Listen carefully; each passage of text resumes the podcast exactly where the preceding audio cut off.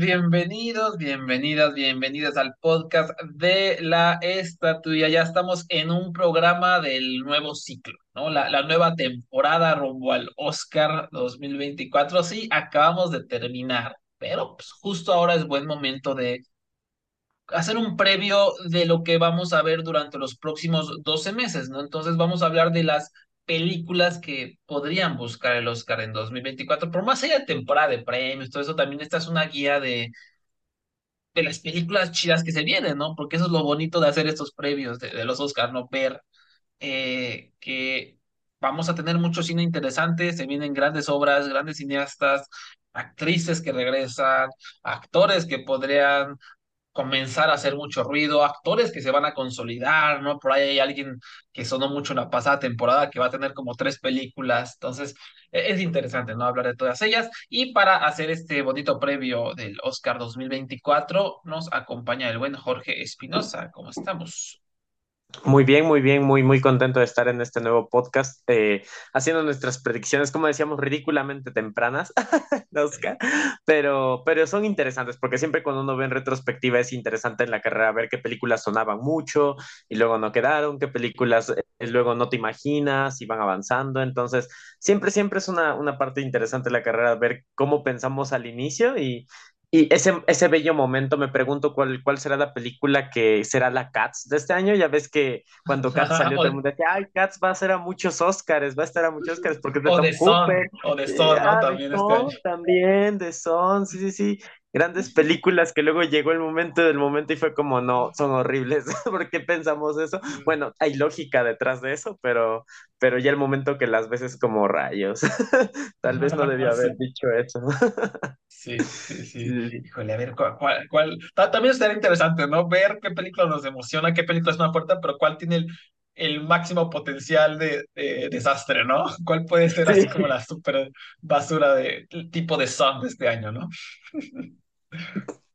Ahí, ahí, ahí lo iremos viendo. Pero pues vamos a comenzar, les vamos a ir hablando de, de, de, de todas estas eh, obras que se vienen, comenzando con una que ya tuvo su estreno mundial en el Festival de South by Southwest 2023, que ojo, ahí fue donde este, se estrenó Everything Everywhere All at Once el año pasado y pues, ya vimos hasta dónde llegó.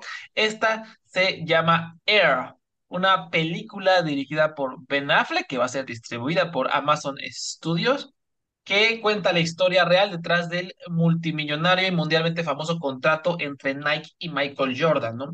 Esto a lo mejor no suena tan emocionante, o sea, un contrato de, de zapatos, ¿no? De tenis, pero tiene un elencazo. En primera tiene un elencazo Matt Damon, Jason Bateman, Viola Davis, Chris Tucker, Chris Messina y el propio Ben Affleck, que he escuchado que Viola Davis es fenomenal, eh, cuando no, pero eh, aquí es otro rol que, que podría meter la actriz de reparto.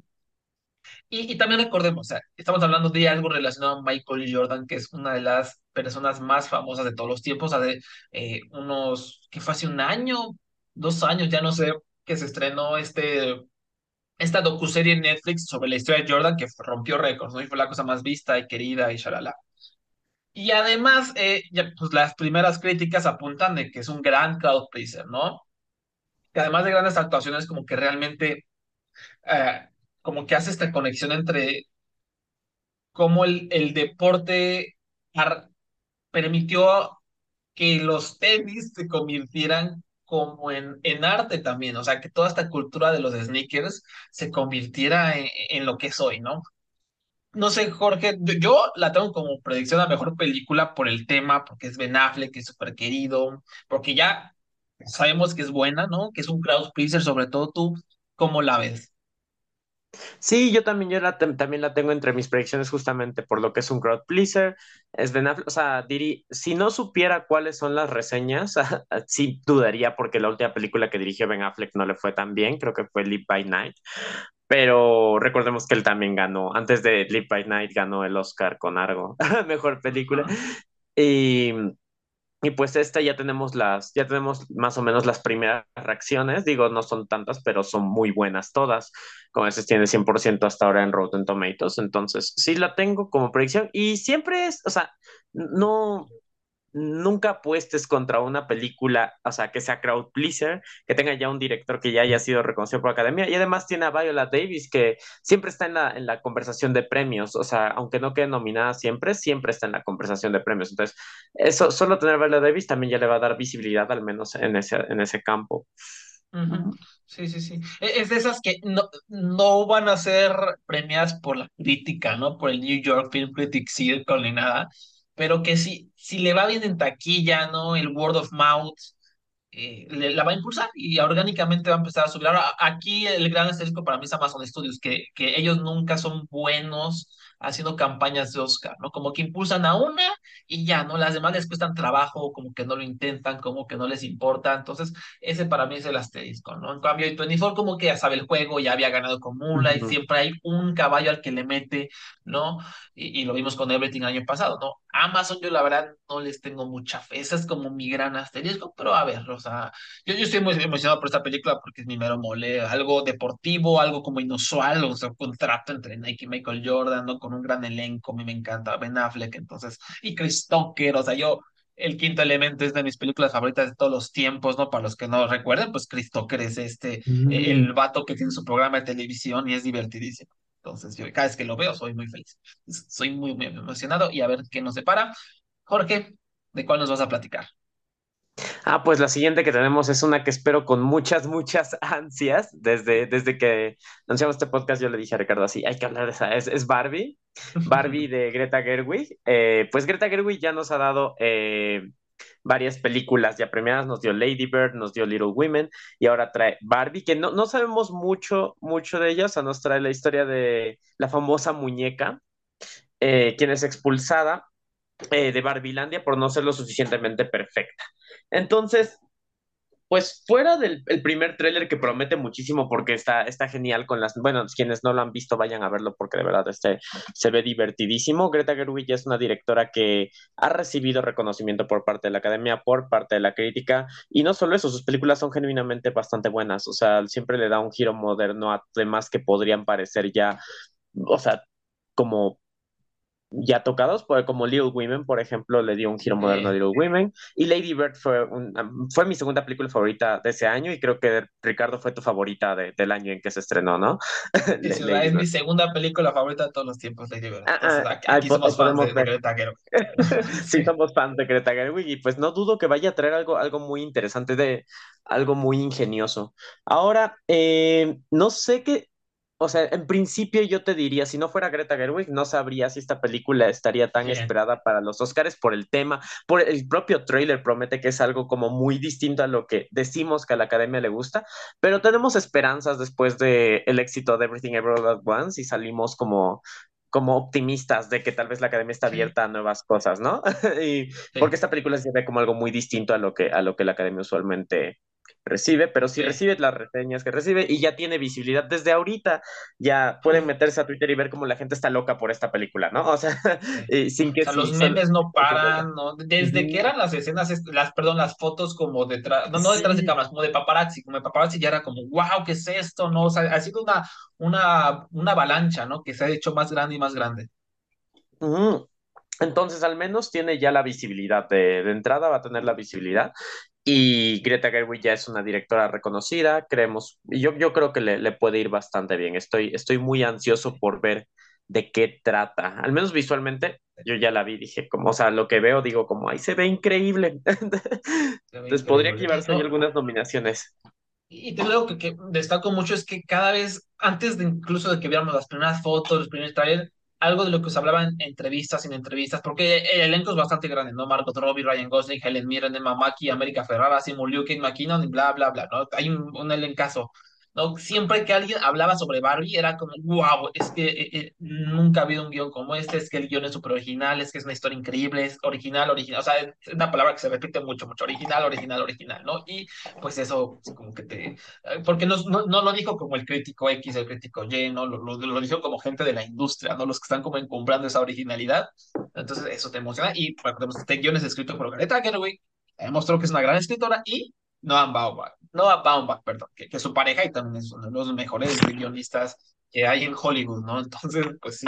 Y además del equipo técnico tenemos a Alexander Desplat, que tiene como 40 películas este año, este Rodrigo Prieto, el cinefotógrafo, Jacqueline Durán, el diseño de vestuario, una multinominada, y Sarah Greenwood también, que, que siempre me la nominan. Entonces, eh, todo Todas son, son personas que han ganado el Oscar, son personas que han estado nominadas al Oscar. Hay una conjunción de elementos que me hacen pensar que, que Barbie sí puede ser un caballo fuerte. No sé qué tan fuerte, pero si, si tiene la calidad, si le gusta la crítica, si le gustan las audiencias, y yo creo que sí, yo creo que va a ser muy taquillera, pues e, esto, esto va, va a terminar en el Oscar. Qué emoción, esperemos que así sea. Confiemos. Estoy emocionado, sí.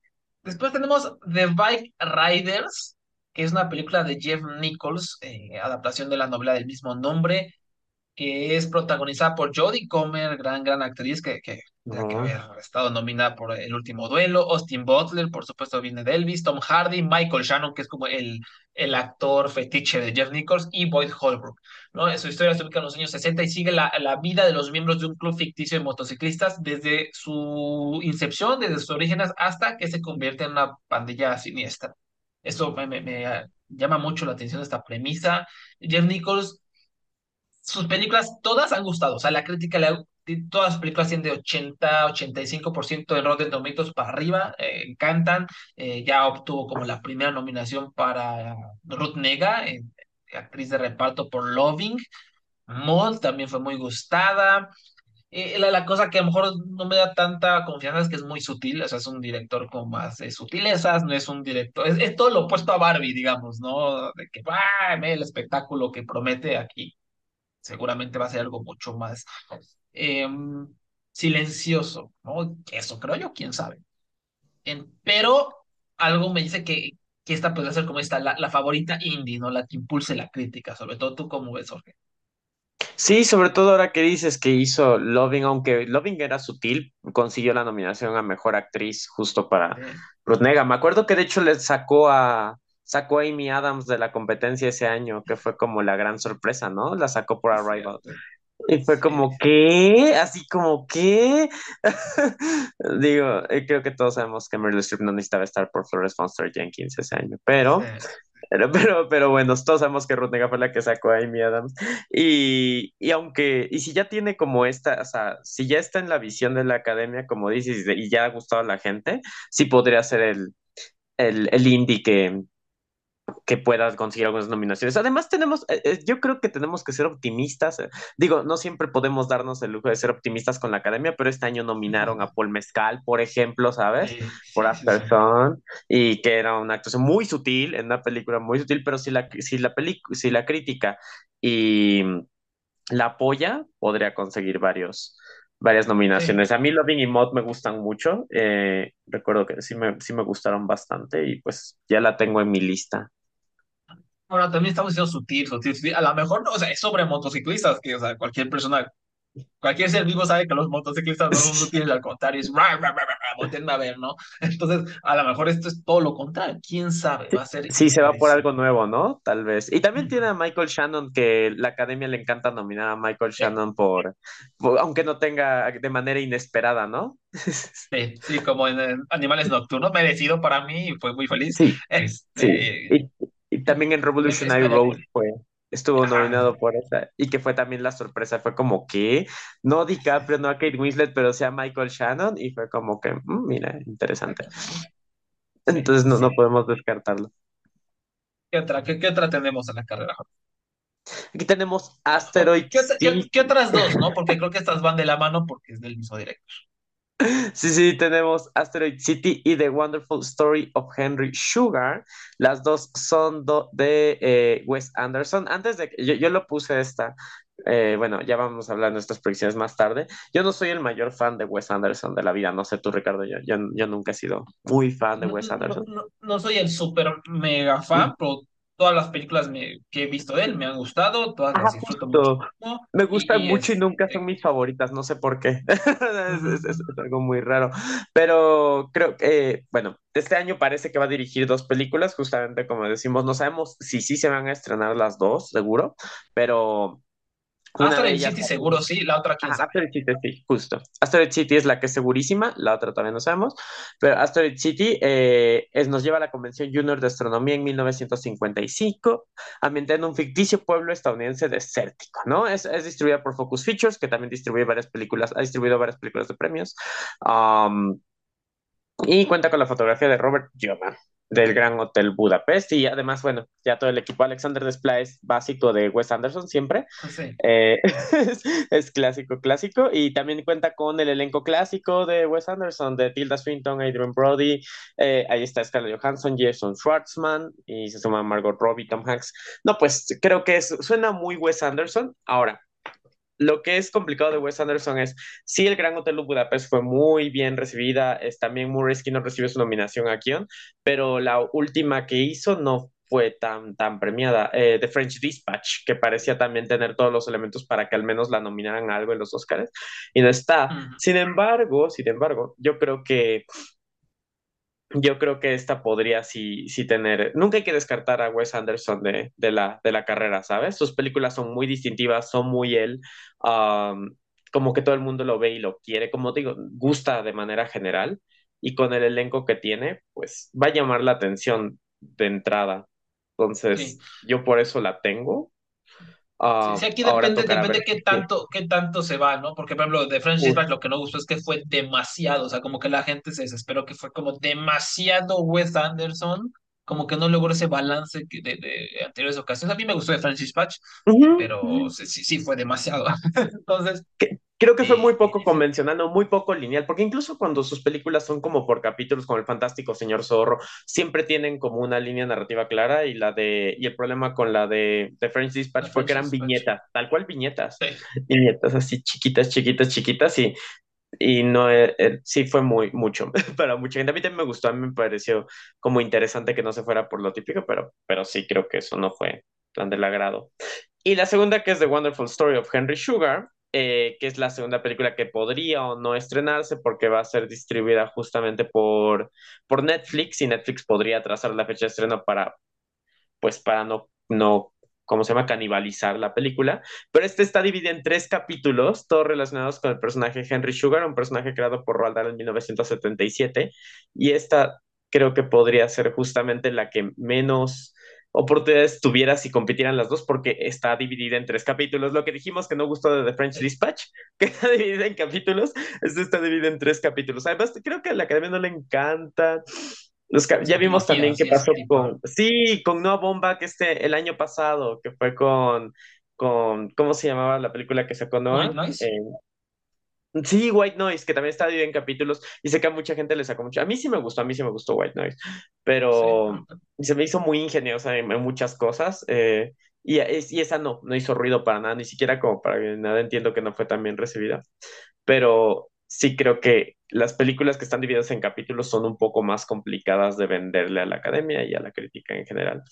Entonces, pues, si tenemos que irnos por una, yo creo que sería por Asteroid City. Creo que, yo creo que sí va a estar en la conversación. No sé si va a estar nominada, pero creo que sí va a estar en la conversación. Igual, la verdad, yo no creo que Netflix se anime a competir con otra película de Wes Anderson. O sea, se me da como una apuesta arriesgada de, de, premios, ¿no? O Netflix, sobre todo, que son, digo, no, no son nunca los más inteligentes. Siempre eligen a, a la película errónea, al caballo erróneo en la carrera. Pero aún así se me daría como raro que, que agarren esta, ¿no? Eh, Digo, también tiene la ventaja de que tiene a Benedict Cumberbatch, a Ralph Fiennes, a Ted Patel. A lo mejor la virtud de, de, de, Henry Sugar es que es un elenco más chiquito, que es una historia más contenida, ¿no? A diferencia de Asteroid que a lo mejor es un merequetengue, ¿no? No sabemos. Y después eh, tenemos Blitz, una película dirigida por Steve McQueen, que, que viene de tres películas muy queridas, 12 años de esclavitud, Widows, que nadie la peló, pero es fenomenal, y Small Axe, que es una antología precisamente como de películas que no estuvieron en la conversación de premios porque las eh, convirtieron como una serie de televisión. O sea, en Estados Unidos Amazon Prime la distribuyó como si fuera una serie de televisión. No, pero gustaron muchísimo. De hecho, a, los premios de la crítica creo que fue la película más premiada o junto con Nomadland la, la que más le dieron premios, Small Axe. ¿no? Como una antología conjunta, pero bueno, Steve McQueen es, ya es un director consolidado, es un gran autor, ¿no? Y en esta ocasión nos trae una historia de un grupo de londinenses durante el bombardeo de la ciudad en la Segunda Guerra Mundial. El elenco está tremendo, Saoirse Ronan, Harris Dickinson, Stephen Graham, Erin Kellyman y Hayley Squires. Y por ahí está, está, está Paul Weller, que es un cantautor, va a estar proyectuando. Esto me, me- se me hace muy interesante, sobre todo porque eh, o sea, Steve McQueen de verdad creo que, que es un autor muy, muy, muy bueno y tanto Saoirse Ronan, ya sabemos de su calidad, como Harris Dickinson. Harris Dickinson para mí es de esos actores que lo, lo he visto en poquitas cosas, pero siempre se roba el foco. O sea, no importa si el guion es bueno, si el guion es malo, o sea, él brilla. O sea, él sale, para los que no lo topan, es, es el vato que sale en Triangle of Sadness, ¿no? El modelo. ¿no? También salió hace poco en junto con Saoirse Ronan, precisamente en la See How They Run, él interpreta como este actor protagonista de, de una obra de teatro y también, o sea, el guion no hace mucho con él, pero cada vez que tiene una oportunidad se roba eh, la- la- las luces de todo. Y me parece que es un actor con un futuro inmenso, ¿no? Del cual vamos a estar hablando. No sé si este sea como su primera nominación al Oscar, pero por lo menos podría elevarlo a la conversación, ¿no? Y además Apple va a distribuir la película, entonces pues le van a invertir en grande. ¿Cómo ves? Este, ¿te convence esta, Jorge? Digo, quién sabe si la estrene, ¿no? Yo, yo creo que sí, sí va a alcanzar, pero todavía no es seguro. Sí, a mí, a mí me llama, me llama mucho la atención, sobre todo porque, como decías, me, yo amo a Steve McQueen y me molestó mucho que no estuviera nominada Widows a más cosas. Entonces, um, yo creo que es un muy buen director y va a estar en la conversación de premios, como dices, porque ya es muy reconocido. Ahora, um, lo que me causa conflicto es si no pelaron Widows, pelarán este igual. O sea, eh, eh, Steve McQueen ya, ya eh, ha hecho una película ganadora del Oscar, 12 Years a Slave, pero fuera de esas, sus películas, aunque han sido consistentemente buenas, no han recibido tanta atención como 12 Years a Slave, ¿sabes? O sea, aunque nosotros sabemos y la crítica sabe que es un gran director no sé qué tanto la academia vaya a, a prestar atención, porque hizo, bueno, hace mucho hizo Hunger, y aunque ganó un BAFTA, no recibió ninguna nominación. Shame también, que fue un gran papel de Michael Fassbender, estuvo a BAFTAs, a Golden Globes, y tampoco estuvo en, en los Oscars, y Widows igual estuvo también. O sea, como que todas, de hecho, todas esas tres que te acabo de decir estuvieron en los BAFTA, y, y Mm. los BAFTA fue como, ah, sí, sí, nosotros sí nos gustan tus películas, Steve McQueen, pero aparentemente la academia no tanto, aunque pues, pues tocará ver, creo que el tema se presta un poco más que las otras películas que acabo de decir para que a la academia le llame la atención, pero de que, de que la voy a ver, la voy a ver. Sí, definitivamente. A ver, no, mi, mi duda, y ahora vamos a platicar de otra gran película de Apple, es aquí, si la estrenan, si estrenan a ambas, ¿a cuál es que Apple le va a dar la atención? Eso, eso va a ser interesante, pero por lo pronto platícanos, Jorge, de otra película con Saoirse Ronan, que esta es como, parece mucho más oscarosa, ¿no? Eh, algo que siempre repetimos aquí y escribimos en la página es que para ganar un Oscar, eh, no tiene que ser una actuación bombástica, ¿no?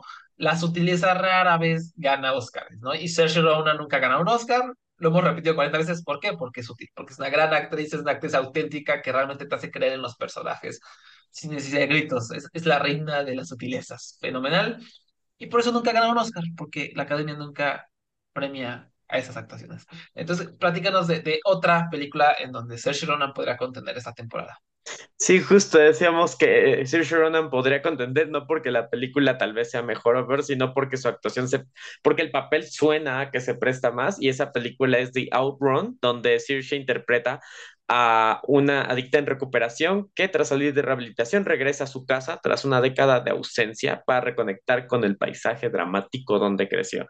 Esa es la sinopsis que tenemos y pues eh, por, por el puro papel ya sabes que es le encanta a la academia le encantan los dramas de adicciones, o sea, le encantan los papeles donde te- se quitan el glamour, donde hay mucho y en estos dramas justamente de adicciones usualmente hay muchos gritos y mucho llanto y mucha catarsis y la escena de adicción y cuando tienen la rehabilitación. ah, tenemos, eh, la película es dirigida por Nora Finchit y escrita por Amy Liptrot, quien adapta su propio libro bestseller en Reino Unido. Entonces ya tenemos un material que es bestseller y Ahora, lo, lo que es, es, dudoso es que estos materiales de bestseller luego suenan como muy vistosos, pero por cada Gone Girl tienes una chica del tren, ¿sabes? O sea, es, es complicado. O sea, que el hecho de que el libro sea un bestseller no siempre suele ser un éxito, pero sí te asegura visibilidad en los premios, porque, por ejemplo, esta película de La chica del tren, aunque no llegó al Oscar, sí le dio a Emily Blunt muchos premios y era una película parecida, ¿sabes? Emily Blunt era una alcohólica que aseguraba haber visto algo, y aunque la película era bastante mala, le, la, la, premiaron en varios circuitos. Yo, yo, Entonces, eso y, nunca supe porque a nadie le gustó la película. A mí se me hizo buena, o sea, no, una obra maestra, pero ¿por qué, por qué, por qué todos la odiaron? O sea, no entendí. O sea, se me hizo bien y ya. creo que es porque ya cuando has leído muchos de esos es muy, es como Ah, sí, sí, sí. drama de misterio genérico, ¿sabes? Sí, Eh, sí, creo que es eso, o sea, creo que la gente que fue a ver La chica del tren, es que a mí me pasó, o sea, yo fui a ver La chica del tren y yo soy fan de esos thrillers, así, yo soy súper fan. Y cuando la vi fue como que, ah, o sea, te podías oler el final a leguas y decías como, ah, y aquí va a pasar esto, y aquí va a pasar. Me gustó Emily Blunt, eso sí me gustó mucho, pero sí, yo, yo, o sea, desde como la mitad ya dije, ah, va a pasar esto, y creo que fue el sentimiento general, como, ah, otro thriller de este tipo, ¿sabes? Así como creo que era muy genérico para Sí, a la audiencia a la que iba dirigida. sí, sí, sí. Fue eso. Pero, y Emily Blunt recibió muchos premios. Entonces, sí. Saoirse Ronan podría recibir premios por, depende qué tanto llore y tenga su escena de, de, de rehabilitación y la catarsis y los gritos, porque les encantan estos. tu papá esto, ¿tú, tú de casualidad viste eh, esta película de Nora Finchate de hace unos años que, que recibió muchos alabos, eh, System Crasher? No, no, yo, no, yo, no la no la vi. Eh, te quería preguntar, ahí sale Elena Sengel, de ahí se la jalaron para esta película del viejo este con Tom Hanks, eh, las Ah, noticias, News of the World, ¿no? Ahí, ahí fue como el breakout role de esta morrita, ¿no? Y, gustó muchísimo este, esta, tal, esta System Crasher, no, no he tenido oportunidad de verla. Por la, la siguiente película que hizo Nora fue The Unforgivable, que está en Netflix, que es un super turbo melodrama donde Sandra Bullock se la pasa llorando. Entonces, pues eh, esto me parece curioso, ¿no? Porque se enlaza a lo que estás diciendo de que Saoirse Ronan puede dar esta gran actuación, este, melodramática para llamar la atención de la academia, ¿no? Este, digo, yo creo que Cersei tiene esa capacidad actoral para no pasarse de la raya como Sandra Bullock en The Unforgivable, que, que fue super vista en Netflix, ¿no? La gente le encantó a pesar de que le fue muy mal con la crítica. Entonces, pues sí, se me hace muy curiosa esta, esta combinación, ¿no? De System Crasher que me gustaría haberla visto para formar una opinión con, con Unforgivable. Entonces, pues no sé, es- está, está interesante esta de, de Outro, ¿no? Parece que igual va a ser como indie, pero podría, es de esas películas que siento, Jorge, si, si la nomina sería como nada más actriz, ¿no? Como, como no tiene mucho ruido. Sí, justamente, y o sea, creo que me da una vibra parecida, ya tendremos que ver la película, pero por ejemplo a películas como la, la reciente, la To Leslie o Rachel Getting Sí. Married, que también fue de Anne Hathaway, eh, que era también una exadicta y esa, ¿tú sí viste Rachel Getting Married? Eh, No.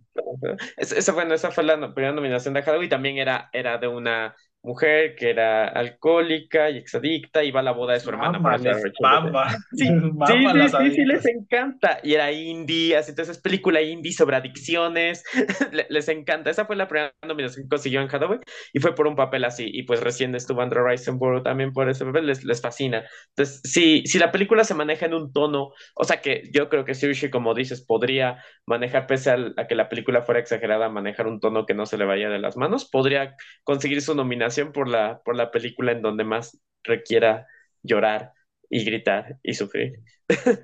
Definitivamente. Y de, de lo indie, del sufrimiento, pasamos a los blockbusters. Vamos a invertir aquí. Tú, Jorge, presenta esta porque sé que tú estás más emocionado y yo estoy más emocionado por la siguiente. Entonces, ¿qué onda con Dune parte dos Ay, Doom parte 2, pues es la continuación de la, bueno, de Doom parte uno, que fue la primera mitad del libro de, el libro de Frank Herbert, que es un clásico de la ciencia ficción.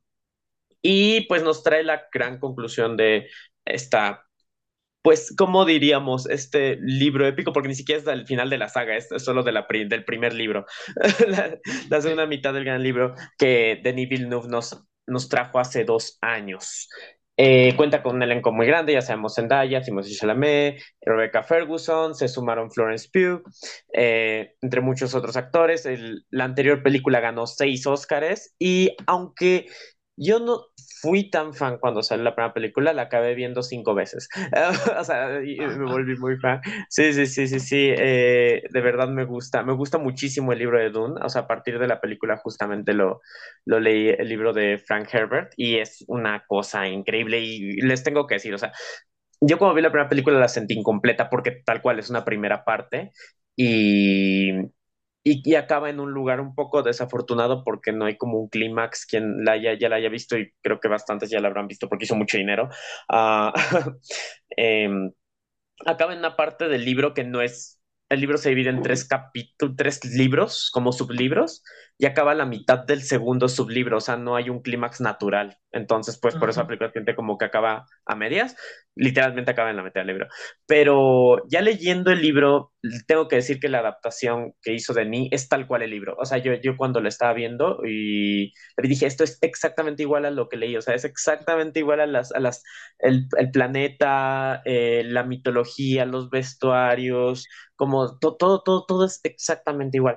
Entonces estoy muy emocionado por, por la segunda parte porque la segunda parte trae, ata todos esos cabos sueltos que dejó la primera y si la, si la adaptan bien podría ser probablemente la mejor película del siguiente año. O sea, estoy muy, muy Wow. emocionado y creo que los fans de Dune están, están muy emocionados también y ya vimos que a la academia le gustó bastante. Ahora depende qué tan bien lo adapten porque sí, sí, sí ocurren muchas cosas. Y en Dune pensaron que había construcción de mitología y de la política y todo. Todavía las, los actores más importantes muchos no entran todavía en la historia, entonces sí hay un gran reto ahí, o sea, hay un gran reto por adaptar. Sí se requerían Sí, dos que, películas que, para esto, se que, requerían que- dos que no se películas nos, sí, que, que no se nos vea como de, de la mente esto de que, o sea, adaptar este libro es una chambotota, o sea, lo hizo también Denis Villeneuve eh, en la primera parte que, que tal vez te olvides de que este es un libro que parece la Biblia, que es gigantesco, que tiene un montón de nombres y cosas y cultura y shalala,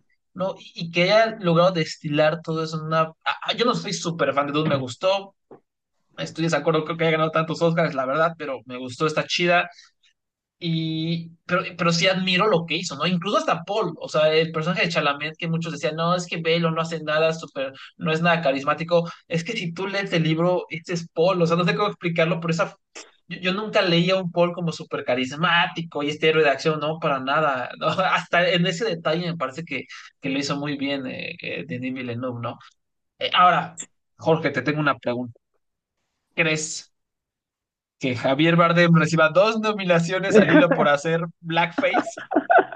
Ay, no, no me sorprendería además, así es como academia siendo academia una vez más.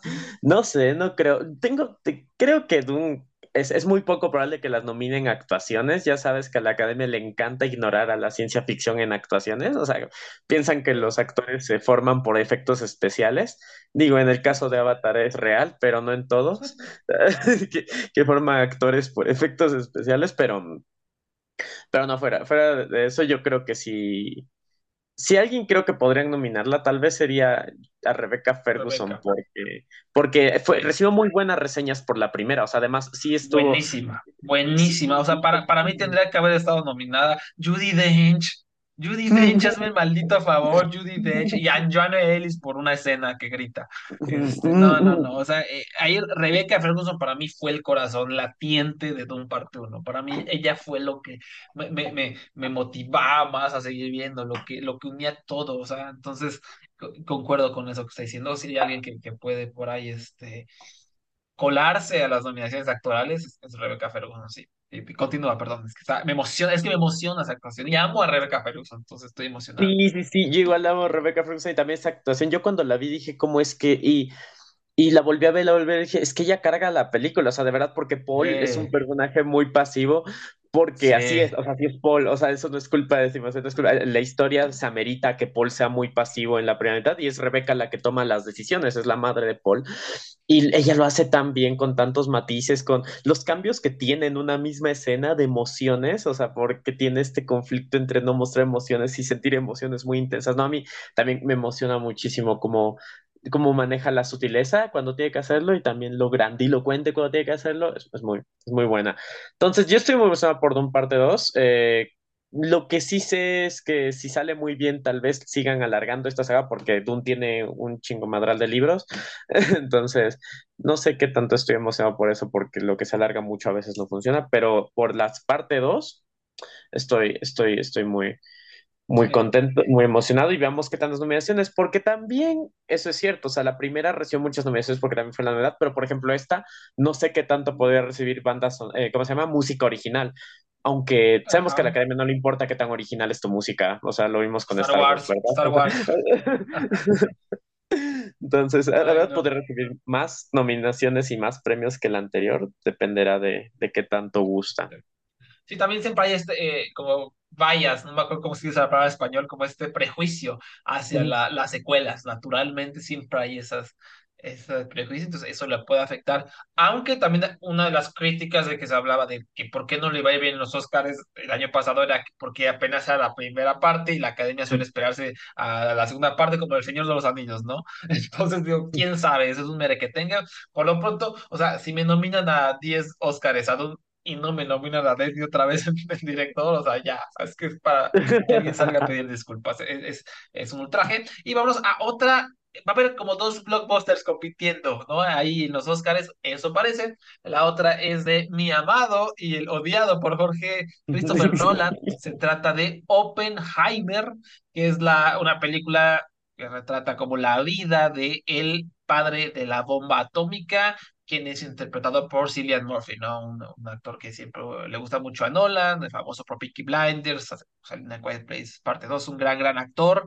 No, además el elenco, o sea, el elenco era como un meme, ¿no, Jorge? O sea, todos los días anunciaban a una superestrella nueva, ¿no? Mira, tenemos a Emily Blunt, Matt Damon, Robert Downey Jr., Florence Pugh, Jason Clarke, Benny Safdie, de los hermanos Safdie, Rami Malek, Gary Oldman, Casey Affleck, entre muchos, muchos, muchos otros, ¿no? Entonces, eh, el elenco, todo bien. Parece que, los, obviamente, además de Cillian Murphy, la, la persona que va a tener mucho tiempo en pantalla va a ser Emily Blunt. Vamos a ver cómo lo maneja, porque Christopher Nolan no es el mejor eh, director en cuanto a películas con enfoque a mujeres se refiere, eh, pero yo estoy, no estoy así súper emocionado, la verdad es que la campaña de marketing no me ha gustado realmente, no, el tráiler no me vuela la, la mente, pero todas las películas de Christopher Nolan me han gustado, eh, creo que es un gran, gran, gran director que lo que, toma riesgos. Yo siempre voy a premiar el, el tomar esos riesgos que a veces son rayan en lo ridículo, pero prefiero eso, prefiero un Christopher Nolan y un eh, M. Night Shyamalan a,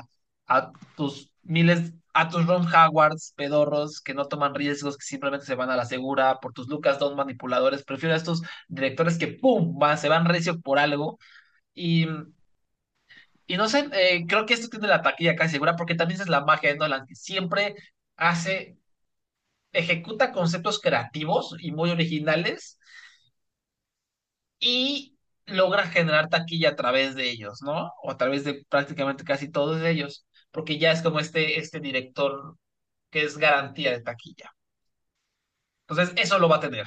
Si tiene la crítica, podríamos ver a los Oscars. Yo hay algo, la verdad, Jorge, que no, como que no me termina de convencer de que va a ser esta super película. A lo mejor es el super elenco, pero porque siempre que hay cua- 400 nombres siento que se pierde algo. Entonces no estoy tan seguro, pero por lo menos en las técnicas va a estar, ¿no? Tú, tú, Jorge, tú que amas a Nolan, platícame, platícame de, de tu emoción hacia Oppenheimer. Ay, no sé, yo, yo no sé qué esperar de Nolan, la verdad. Sé que en las categorías técnicas va a estar y, eh, tengo una, una relación amor-odio con Nolan, así yo aquí sacando mi relación amor-odio con Nolan, porque, porque siempre lo, o, o sea, lo odio mucho, eh, pero acabo viendo sus películas también en el cine tres o cuatro veces, así como de esas veces que ni siquiera es hate watch, porque tengo que admirar muchas cosas de la película. O sea, en Tenet, por ejemplo, la fui a ver tres veces al cine. Y odio Tenet, o sea, pero no puedo dejar de admirar como conceptualmente lo que hace y cómo maneja el tema del tiempo y cómo visualmente es bastante atractivo. Eh, al final siempre acabo odiándolos porque nunca me las creo, ¿sabes? Así es como, ¿por qué? ¿Por qué? No, no vamos a hablar de los múltiples giros que no creo porque sería un podcast solo para hablar de Nolan, creo, entre Ricardo y yo, entre los Todos debates de... giros, excelentes giros todos, excelentes, todos y cada uno. Ay, que yo tanto odio.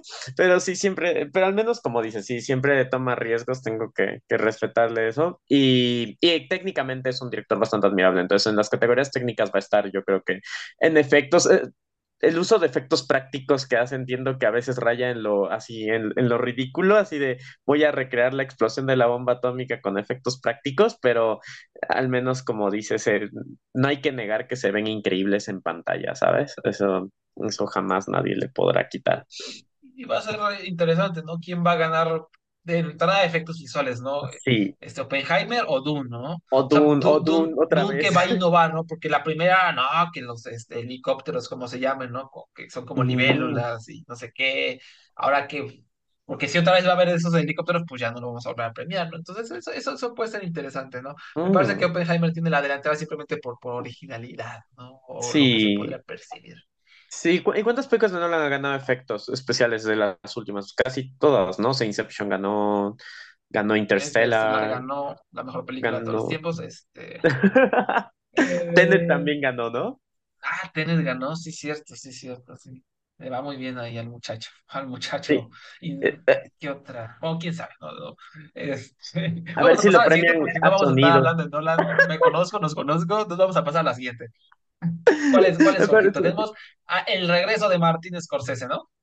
Sí, sí, sí, tenemos el regreso de Martin Scorsese con Killers of the Flower Moon, que Scorsese me encanta como, a mí, a mí me gustó mucho las últimas películas que ha hecho Scorsese, pero me encanta como ya él ya es como que ya voy a hacer lo que yo quiera y con 200 Eh, millones la distribución de Apple trae una película que se rumora que durará más de tres horas, lo cual no dudo, después de The Irishman no dudo que haya haga una película que dura más de tres horas, pero si alguien puede hacer tres horas interesantes es Scorsese.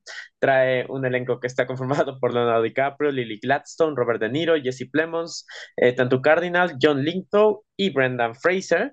Y está basado en, está inspirado en un libro de no ficción de una serie de misteriosos asesinatos de miembros de una tribu Osage en Oklahoma en los años 20, ¿no? Entonces, pues ya, ya sabemos que Scorsese, o sea, al menos eh, como, como Nolan hablamos hace rato, Scorsese en las categorías técnicas cuida sus películas, así es, es impecable. Eh, y con una película de este tamaño, no dudo que vaya a traer algo muy impresionante. Ahora, esta es la otra que decías de Apple, ¿no? Que no sabía si iba a, darle peso a una u otra, ¿no? Porque si vas a invertir 200 millones en una película, pues claramente le vas a dar peso a esa para que sea redituable, ¿no? Yo creo. sí. Sí, sí, sí. Yo, yo, yo creo que aquí le van a echar todo la carne al asador. O quién sabe, a lo mejor son más inteligentes. O sea, siempre uso este ejemplo, ¿no? Como Netflix decidió darle toda la, toda la atención de premios a, a The Irishman cuando tenían otras contendientes, ¿no? Que a lo mejor también podrían haberle dado más premios que una película de tres horas y media que iba a ser más desafiante para la academia, ¿no?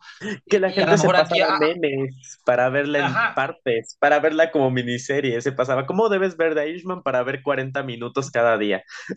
Sí, hasta ¿no? a ese nivel la gente Sí, exagerados porque eh, se pasan como agua, son eh, Sí, se gran, gran, es como. RRR Eichmann, Ujú, tremenda, este, pero sí, o sea, comprendo que pues, también la gente tiene cosas que hacer, ¿no? Tampoco puedes dedicarle, es tan fácil dedicarle tanto tiempo, eh, pero pues sí, a lo mejor Apple hace la inversa de Netflix y ¿sabes qué?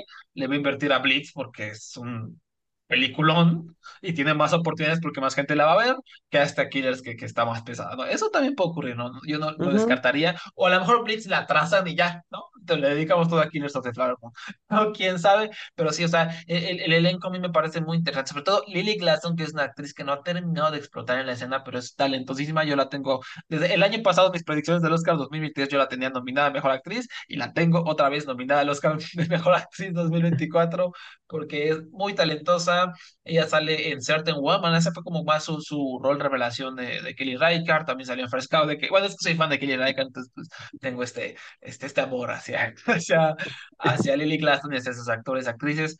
Entonces, y además está Jesse Plemons, que también no sé si vaya a ser actor o actor de reparto, pero también como que inmediatamente me saltan, porque siempre hace grandes trabajos, que, que lo van a nominar, Leonardo DiCaprio siempre es fenomenal, entonces también está ahí, está ahí juntito. Y pues también algo que, que destaco mucho es que Scorsese hizo la chamba y contrató asesores de la tribu de Osage County, o sea, de indígenas, para que le ayuden a contar la historia, no simplemente se aventó al whitewashing, a, a la, a la siempre olvido de mi archienemigo, de, Aaron, de Aaron Sorkin, ¿no? De, ay, sí, vamos a hacer cualquier porquería. No, no, aquí vamos a investigar, ¿no? Y Lily Glaston, que es indígena, ella dijo, sí, yo estuve ahí y ya todo, todo muy bonito. O sea, realmente eso ayudó a mejorar el escrito. Hubo una muy bonita retroalimentación y eso me, me llena de, no solo de, de, de amor por Scorsese, Diosito me lo bendiga, sino que de esperanzas porque esta es una gran, gran película. Y además, pues ya saben, un, un equipo de élite, como dijo Jorge Rodrigo Prieto, el mexicano, Robbie Robertson, Jack Fisk, Jacqueline West, eh, legendaria diseñadora de historia, y Thelma Schoonmaker, que por supuesto obtendrá otra nominación al Oscar seguramente por esto. Entonces sí, Killers of the Flower Moon, ya verdad, estoy muy emocionado. Esperemos que también tenga alguna corrida en cines, no simplemente llegue a Apple, ¿no? Porque estaría medio, medio feito.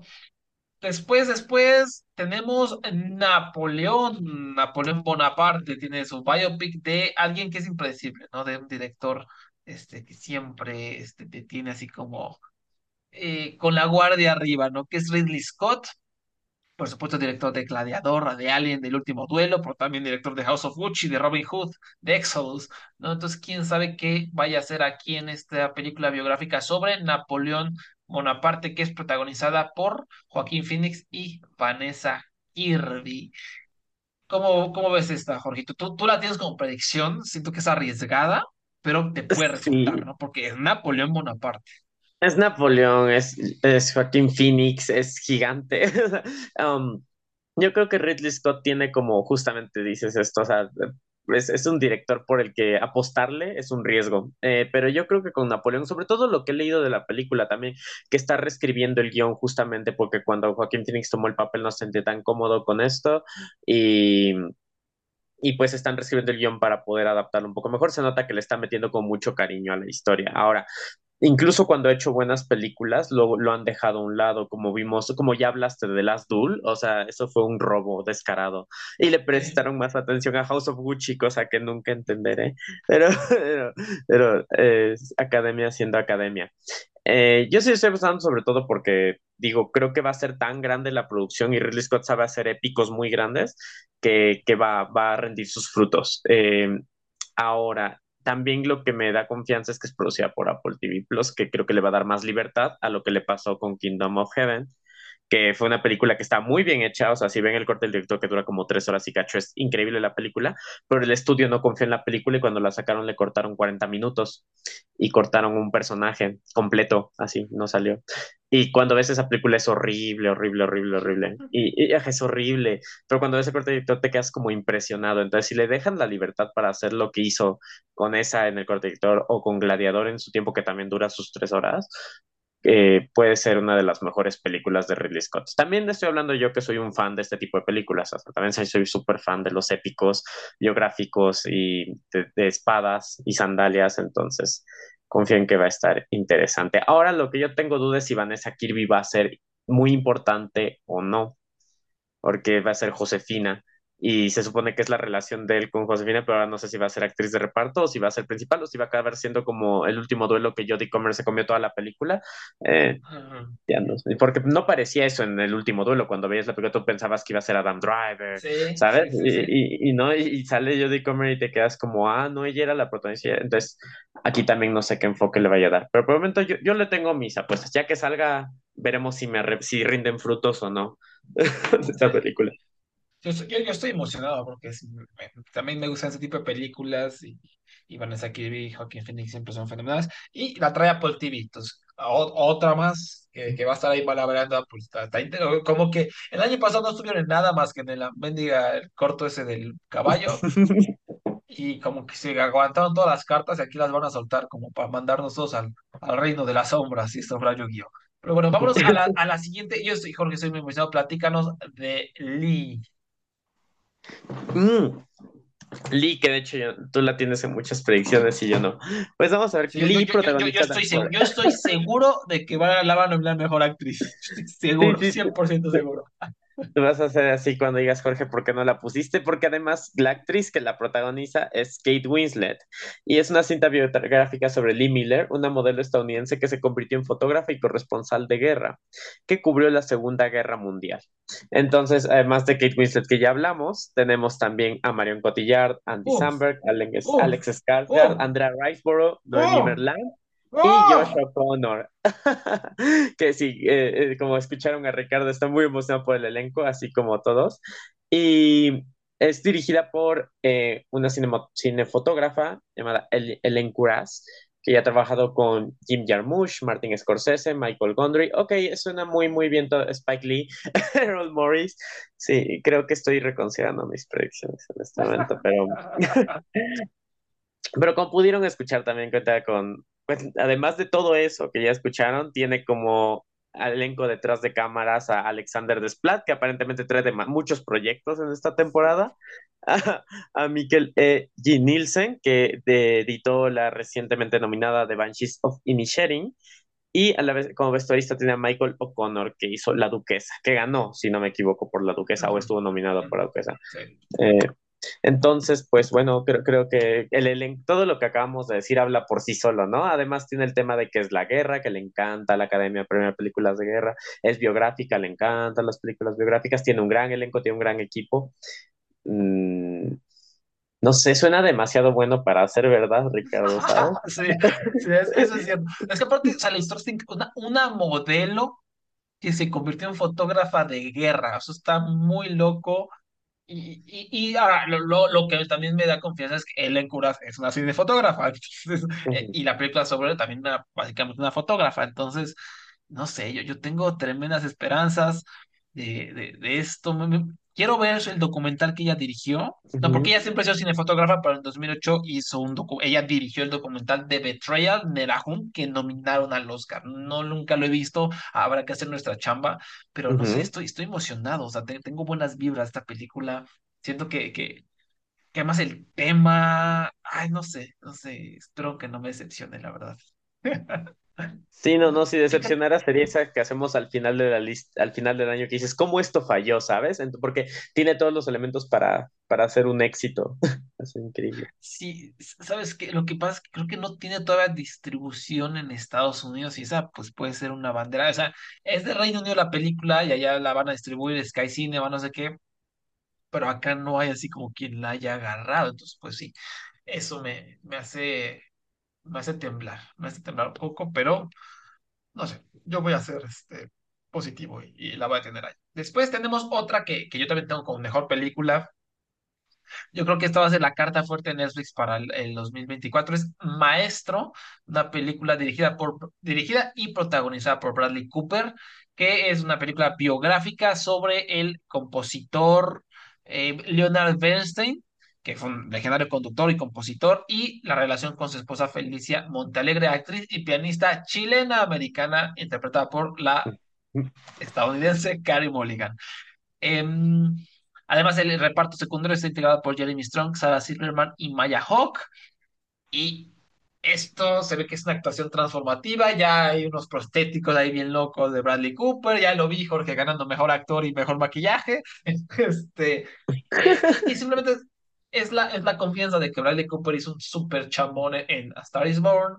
Esta película le ha metido mucho, eh, mucho tiempo, se hablan cosas muy interesantes, Netflix la, la está apoyando, eh, me, me hace ruido porque sí, es una película problemática, porque tiene una gringa actuando a una chilena y también ya ha habido críticas de la, de la comunidad judía de que Bradley Cooper está actuando a alguien judío y le pusieron nariz prostética de nariz judía a pesar de que, ¿por qué no mejor contratar a alguien judío, no?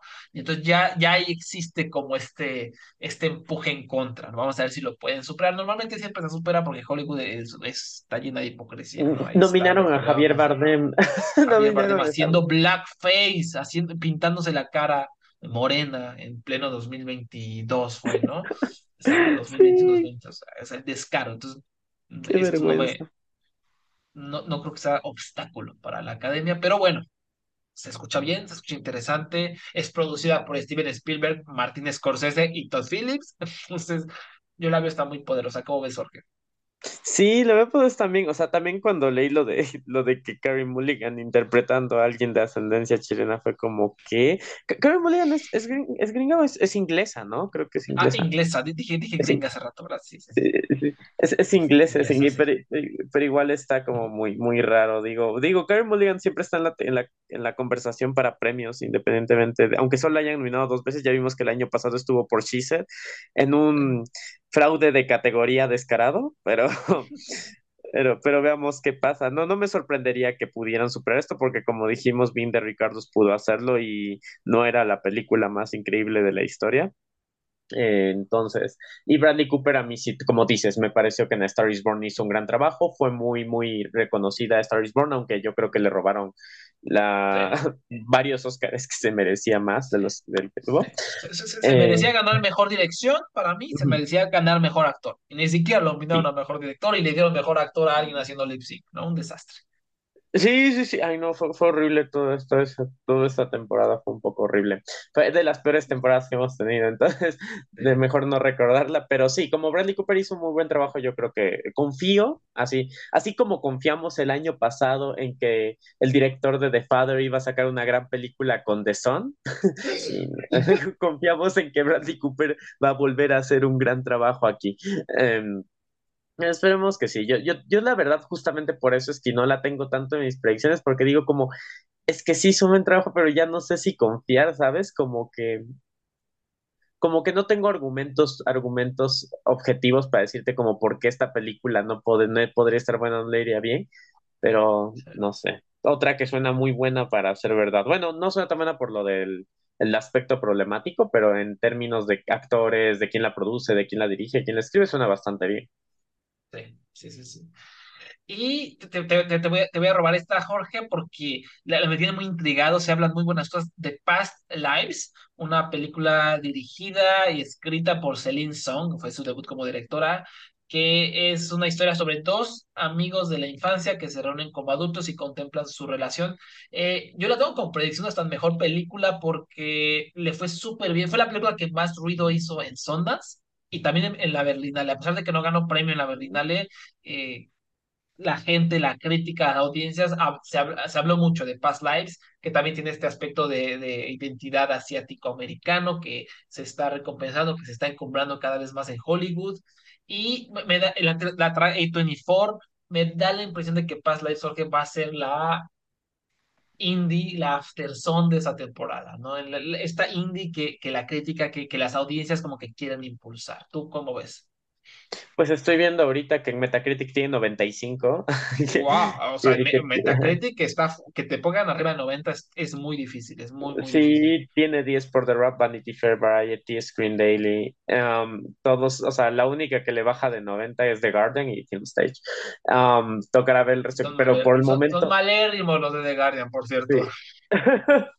Por el momento se ve bastante poderosa, ¿eh? O sea, solo lo que comentas. Y como hemos visto, la verdad es que aunque la gente antes decía como que no, los apoyos de la crítica no funcionan, hemos estos años visto que la verdad el apoyo de la crítica sí tiene peso, funcionó con Drive My Car, eh, este año After Sun consiguió la nominación a actor y no creo que hubiera, o sea, Paul Mescal hace un gran trabajo, pero no hubiera logrado si la crítica no hubiera empujado tanto la película, si no hubiera estado, si no se hubiera hablado tanto y tanto y tanto de la película que se le dio visibilidad, porque son películas pequeñas, pero con la crítica le da visibilidad, la academia voltea a ver, entonces Sí, sí, con esto que me cuentas y viendo las críticas, creo que sí puede ser la película indie que la, que la, que la crítica, que la crítica impulse. Ahora, como es debut, le van a dar todos los premios en debut, ¿no? Como a Charlotte Wells. sí, como a Charlotte Wells, sí, sí, sí, es como, compensamos no, no nominarte a directora ni a guion con nominarte en todos los premios de directora debut y de escritora debut y de película debut. Y es como,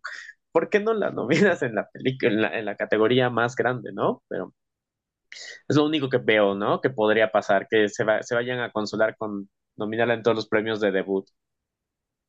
Sí, sí, pero, a ver, yo, yo le tengo, le tengo fe a esta, se- me, me da buena vibra, vamos a ver hasta, hasta dónde llega, o por lo menos va a estar en los Spirit Awards, eso sí, no tengo duda. Mm, Sí, sí, sí, sí. Después, Jorge, platícame sobre las dos películas que trae Yorgos Lanthimos.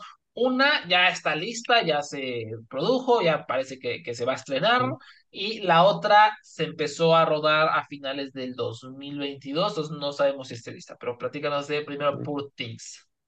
Bueno, primero vamos con Poor Things del gran Yorgos Lanthimos, que nos cuenta la historia de victoriana sobre una joven que se suicida para escapar de su abusivo esposo solo para ser regresada a la vida por su padre, un excéntrico científico, que para lograrlo utiliza el cerebro de su hijo no nato, ¿ok? Um, ok, así es, es como mi reacción, ok.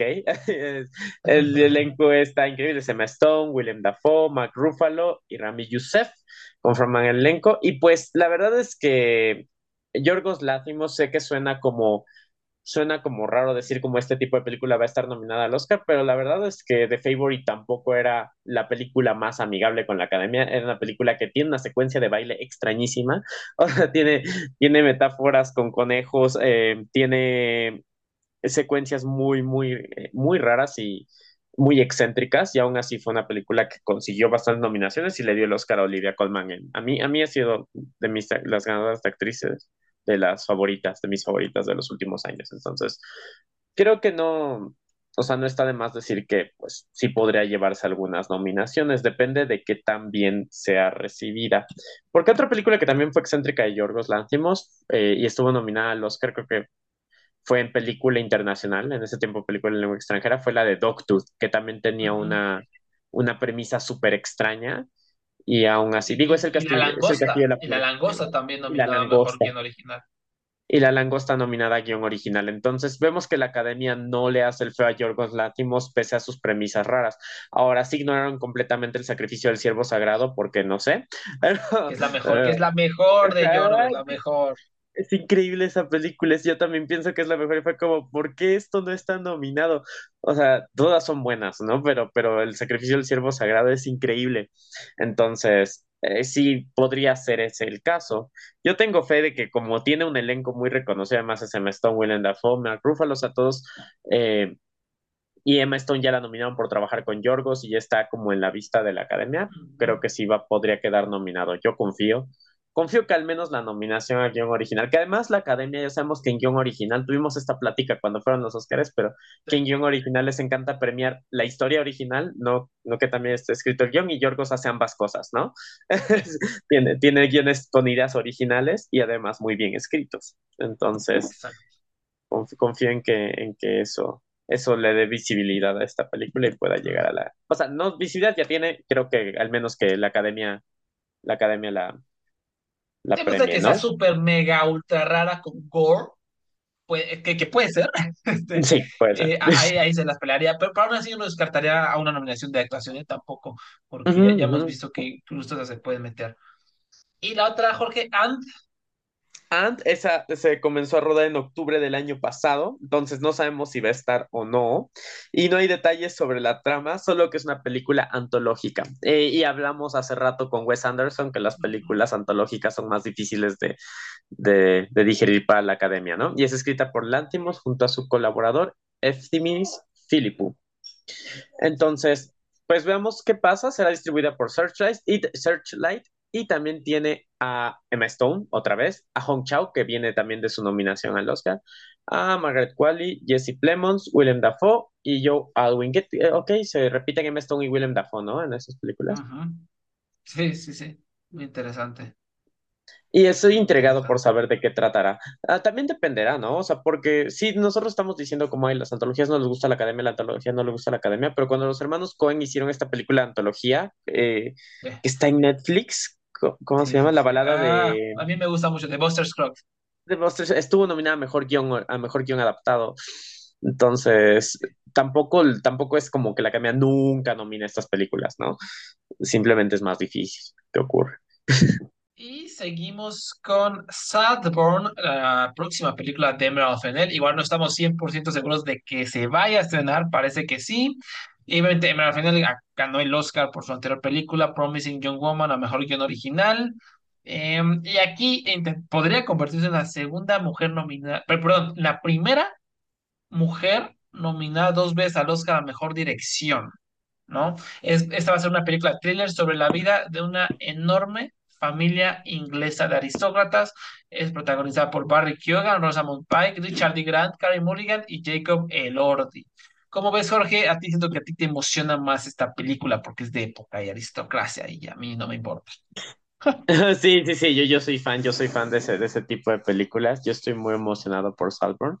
Y yo creo que sí tiene, tiene bastantes, tiene bastantes chances de entrar, es de época, como decíamos, y la academia le encantan las cosas de época, ya Emerald Fennell ya estuvo nominada antes y si, y si lo, pues lo, yo creo que si lo vuelve a gustar a la academia, podrían nominarla, porque ya vimos que ahora también estoy diciendo eso porque les gustó mucho Promising Young Woman, pero también con Jordan Peele ya vimos que fue como, ay, te premiamos por Get Out y el resto de tus películas las ignoramos vilmente, ¿no? Que espero que no pase eso. que sea como, ya Ah, premiamos sí, una película de género tuya, entonces ya vamos a ignorar el resto de películas, ¿sabes? sí, sí, sí, pero también eh, eh, él, además de que es cine de terror, es afroamericano. Y esta mujer es Ujú, una señora blanca, con todo respeto, es una señora blanca privilegiadísima, Sí. eh, con un montón de varo, y su elenco, velo, blanco, blanco, blanco, blanco, blanco, blanco. Sí, Entonces, todos son blancos, son no, Barry Rosamund Pike. no Sí, es creo que, que tenga los mismos obstáculos que, que Jordan Peele. Sí, no, no, no va a tener, creo que. Y además esta película va a ser de época, no va a ser como con Sí. la no va a continuar con la misma temática. Bueno, tendremos que ver, ¿no? Pero sí, sí es verdad que con Jordan Peele hay muchos. eh, bueno, la academia siendo academia una vez más, distinguiéndose por no premiar películas que hablen sobre la experiencia negra, no me sorprende. Sí, tienes razón, creo que sí tiene más, más chances de entrar. Yo, yo le estoy prediciendo para bastantes cosas, sobre todo porque creo que si ya la nominaron por Promising Young Woman, que es una película que no suele ser del tipo del que la academia premia, y este, esta vez toma un, toma pues algo como más tradicional, creo que podría, podría estar a varias cosas, sobre todo porque todos ya están en la mira.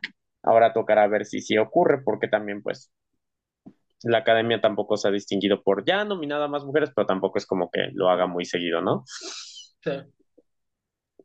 Pues será Tocará interesante, será interesante Salborn. O sea, no me termina de, de convencer, pero tiene las herramientas, ¿no? Sobre todo porque creo que mira, al final, si, si le vuelve a imprimir esta estética, ¿no? Llamativa co- con, la que destacó a Promising Young Woman, pues por supuesto que, que se va a meter a la conversación.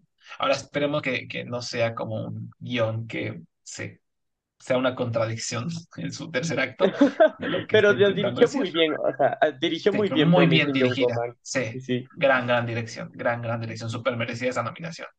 Eh, entonces, este, pues a ver, a ver, a ver. Y, y Barry Keoghan, ¿no? O sea, ya me dijiste, este acto, tal vez The Banshees fue su introducción y aquí vamos a empezar a nominarlo porque no me queda claro que este hombre lo vamos a nominar muchas veces. De hecho, ya le debíamos, ¿no? Ya hablamos de, del, del Cuervo Sagrado de Yorgos Lanthimos, ahí merecía esa Ujú. nominación también, ¿no? Eh, Increíble y perturbador lo que hace. Pues la verdad es que es un nombre que vamos a estar escuchando mucho, mucho. Después tenemos The History of Sound, una muy, muy interesante. Es dirigida por Oliver Germanos, un director que ha hecho una muy buena carrera, pero no ha hecho como ruido todavía. O sea, todavía no es alguien que, que la gente diga, ah, sí, Oliver Germanos, no, no es un nombre conocido, pero ganó la Queer Palm en 2011 con Beauty. Eh, The Endless River fue la primera película sudafricana en la historia que compite por el Leonor en Venecia. Mofli gustó muchísimo, aclamada por la crítica, y hasta la nom- nominaron a los premios independientes de los BIFA y a los BAFTA. Y Living eh, recibió dos nominaciones al Oscar, muy bien dirigida, es muy linda, muy sutil, hace un trabajo muy, muy bueno. Ahora, esta nueva película que lo podría llevar al siguiente nivel es The History of Sound, protagonizada por Paul Mescal y Joshua Connor, que son dos de los jóvenes talentos más populares de film Twitter, también hay que decirlo, pero también son que cada vez que salen en algo la rompen. Y nos lleva a la Primera Guerra Mundial para seguir a dos jóvenes que se proponen grabar las voces y música e historias de sus compatriotas estadounidenses. ¿Cómo ves, Jorge? O sea, no suena así como esta super película pomposa, espectacular, pero suena muy lindo y muy interesante y tiene dos grandes actores, ¿no? Sí, sí, sí, y además trata de la guerra, nunca desconfíes del factor de la guerra. Bueno, yo siempre, yo nunca dejo de desconfiar del factor de la guerra. En, en, en, los- en la academia es como que, oh, hay guerra, suena interesante. Y Paul Mezcal, que viene justamente de la visita de Film Twitter. Y después de ver Living, yo no he visto, la verdad, las, las otras películas, solo vi Living y Living me pareció impecable, ¿sabes? O sea, no sé por qué no estuvo a más premios, pero nunca conoceremos. Las estrategias de Sonic Pictures Classic siempre serán un misterio para todos nosotros. O sea, nunca sabremos cómo es que consiguen sus nominaciones por películas que nadie sabe si existen o no. Entonces, no pienso saber cómo consiguen esas dos nominaciones y no otras, porque Living es impecable en todos los aspectos técnicos, ¿sabes? No entiendo vestuario, la fotografía, la película en sí. Entonces, con ese antecedente, yo digo que esta podría, o sea, si recibe como la campaña correcta, podría quedar, ¿sabes? Tiene como todos los elementos para quedar a más cosas, o sea, no, no, no vería por qué no. Sí, sí, sí, a ver, a ver, a ver quién la agarra, quién... eh, mm, me queda claro que el director va a hacer una chamba, ¿no? Trae, trae buen récord, entonces, es- esta tiene como límite el cielo, parece, parece. Después, después, Jorgito, platícame de Niad. Niad, una película dirigida por dos documentalistas, pero es de ficción. Ujú. Eso, eso es, eso es, eso es un poco. Bueno, es dirigida por dos documentalistas que son I Ching. Ah, esperen, sí, deja ver si pronuncio bien sus nombres. Luego para. Vamos, tú puedes, tú puedes. Alright, Son I, Ching Basar Heli y Jim, Jimmy Chin, que son los directores de Free Solo, que, que ganó el Oscar, y de Rescue, que debió haber estado nominada. Todos lo sabemos aquí. sí. Entonces hacen su debut de ficción con Niad, película biográfica donde Annette Bening, Bening interpreta a Diana Niad, una nadadora de 64 años que intentó convertirse en la primera persona en nadar desde Cuba hasta Francia, ¿ok? Y además de Bening están Jodie Foster, Reese Fans y fotografía de Claudio Miranda y distribución de Netflix, entonces suena muy prometedora. Annette Bening siempre es buena y siempre es de esas actrices que cuando no la nominan todo el mundo no entiende por qué, como 20th Century Woman, ¿no? Que 20th Century Woman que, que fue como, ¿por qué no está nominada Annette Bening? ¿Cómo es que Annette Bening no tiene un Oscar todavía, no? Es la pregunta que se va a hacer toda la gente con esta película. Jodie Foster, ya recordamos que no estuvo nominada por El Mauritano, pero, debi- pero pues ganó el Globo de Oro y estado, tendría que no haber entiendo estado por qué no estuvo por el ahorita. Sí, sí, es que, es que e- esa fue una cosa que yo me quedé como, ¿por qué no pasó? Así como no entiendo, ¿por qué esa película no estuvo a nada, no? Pero eh, aquí desahogándome de por qué el Mauritano no estuvo a nada y fue muy triste. Eh, Eh, ahora, el paso de documental a ficción es complicado, o sea, varios lo logran, nos, eh, te tocará ver, pero sus dos documentales, Free Solo y The Rescue, son muy buenos. Son buenos, saben manejar la atención, saben manejar esa. Entonces, pues tenemos fe en que esta puede ser muy buena y el elenco es muy bueno además. Y tiene a Netflix, que Netflix siempre, nunca desconfíes de Netflix, ¿no? Aunque es, es, es complicado eso de no desconfiar de Netflix porque desconfía de Netflix y le empieza a dar mucha promoción, porque últimamente las películas a las que más elige como sus gallos no son las que resultan más premiadas, eh, como lo vimos el año pasado, que decidieron ignorar a All Quiet on the Western Front y fue como el amor que la gente tuvo a esa película fue la que lo llevó allí, pero prefieren dárselo a Bardo, a Blonde, a, a Sí, otra, a igual, i- igual quién sabe, a lo mejor ya le estamos dando demasiado crédito a Netflix que últimamente saca pura porquería, ¿no? O sea, no, no sabemos ya es- estas nuevas camadas si van a seguir siendo parte de esa porquería, parte de este modelo creado con al- algoritmos, inteligencia artificiales, que, que, que realmente no llegan a ningún lado, estas decepciones, o si sí son grandes obras, ¿no? Eh, no sé, no sé. Eh, Jimmy Chin, yo, yo soy, yo- sí sí, sí, presta. Ah, por el equipo que está aquí sí se presta a pensar que al menos no se van a dejar llevar por la, por el algoritmo de Netflix, aunque uno nunca sabe. Ujú, Definitivamente, más, más les vale, más les vale. Eh, Jimmy Chin y, y eh, una, una pareja de, de director, directora fenomenal, ya lo dijo Free Solo, yo amé de, de Rescue. Aunque el último documental que se hicieron que se llama Regreso al Espacio, que está en Netflix, es tan malo que ni siquiera aparece en su página de Wikipedia. Muy malo, de verdad. Es, es sobre Space. Es básicamente lamerle las botas a Elon Musk. Es terrible. Fue una gran Ay, decepción para no, mí. Sí, sí, no. muy, muy mal. Eh, y Y, y hace dos otro. segundos diciendo, no van a dejar que Netflix los carcoma. Y así y dices eso, y yo, ay, no. sí, exactamente. Eh, Eso no, no me da buena, buena espía. dirigieron otro documental este año se llama A Wild Life, que a ver si lo podemos conseguir para ver en Sea Pitch. Dogs, eh, que se escucha muy bonito, ¿no? Entonces terminará de darme confianza, pero sí, como dices, la, esa transición puede ser complicada, eh, podría ser terrible, pero aunque sea malita, aunque sea mediocre, a la mejor Annette Bening se podría meter, porque tiene la narrativa, ¿no? Ya lo hemos dicho, la narrativa es reina, eso te puede ayudar a, a ganar premios, como acabamos de ver claramente en los Oscar 2024. Después tenemos Shirley, una película que también suena, suena que tiene ahí una nominación casi segura a Mejor Actriz. Eh, Shirley Chisholm fue la primera congresista, en- congresista negra en la historia de los Estados Unidos. ¿Y quién le va a dar vida en esta película? Regina King, ¿no? Creo que ya, ya, la premisa es- apesta. Apesta a Oscar, además tiene actuaciones de Lucas Hedges, por fin desapareció, ¿no? Lucas Hedges no, ya no había salido nada, este, qué bueno tenerlo de vuelta. Y Terrence Howard, eh, la dirección es de John Ridley, que él fue guionista de Dos años de esclavitud, pero como director realmente no le ha ido bien. La última cosa que dirigió fue esta película que todo el mundo se, se burló del título, que era Needle in a Time Stack, ¿no? Que esto viene siendo como una aguja en una paja de tiempo, ¿no? Este, pero bueno, o sea, Regina King, ¿no? A mí, a mí simplemente no me da confianza tenerla como predicción porque no sé, siento que no se habla de esta película, siento que tuve que escarbarle para, para tenerla en esta lista, como que no hay visibilidad, pero es Regina King, otra vez, quién sabe, ¿tú, tú cómo ves, Jorge? Está, es, es que está raro, ¿no? Porque como dices, tiene todos los elementos para estar nominada, pero es que también recordemos que la academia es muy racista. O sea, recordemos a Sí, Till, ¿sabes? A Till, o sea, es que es inaudito lo que pasó con Till, que no estuvo nominada y, y tenía todos los elementos para estarlo. Entonces, eso de que tenga todos los elementos cuando es una película que tiene un protagonista afroamericano es mucho más difícil, ¿no? Um, que, que tener un, protagonista y un cineasta afroamericano es como de lo más difícil.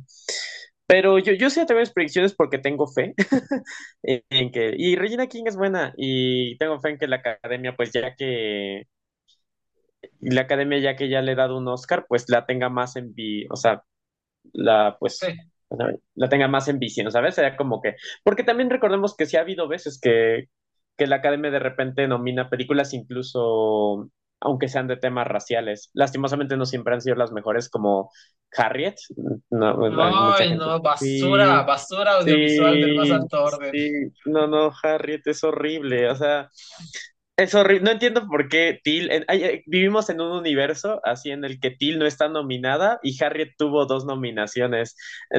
Entonces, eh, la academia es impredecible en ese aspecto, ahora sí que dependerá como de qué tanta visibilidad den, qué tanto es, qué tanto empuje tenga en la campaña y pues si se lanzan, pero de entrada los ingredientes creo que están allí para poder conseguir al menos la nominación a actriz, ¿sabes? Eh, de actriz yo sí la veo bastante segura. En el resto de categorías no estoy seguro, pero en actriz yo creo que sí va a entrar.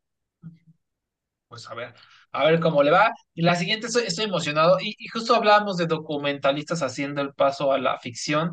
Pues Casandro, Casandro, una película de Prime Video, es, también tiene a un documentalista que es Roger Ross Williams, director de The Apollo, que pueden ver en HBO Max, que está haciendo este paso a la ficción. Y Qué mejor que hacerlo con una cinta biográfica de Casandro, una leyenda auténtica de la lucha mexicana. Él, él es como el, exótico, ¿no? Para los que no sepan, eh, él- los exóticos son estos personajes como queer de, de la lucha libre, ¿no? A lo mejor son, están más familiarizados con Pimpinela Escarlata, ¿no? En la lucha mexicana, ¿no? Con eh, Máximo Sexy, también muy famoso del Consejo Mundial o ex Consejo Mundial. Y bueno, yo soy muy fan de la lucha libre. eh, lucha de todo el mundo, no solo la mexicana. Entonces, Casandro es, un gran, gran, gran, gran luchador y es interpretado aquí por Gael García Bernal, quien ya recibió muchos, muchos eh, buenas críticas en el debut de esta película en Sundance, la que tiene 100% en Rotten Tomatoes. Estoy como hablando de muchas cosas y no me logro concentrar en nada porque estoy emocionado por esta película.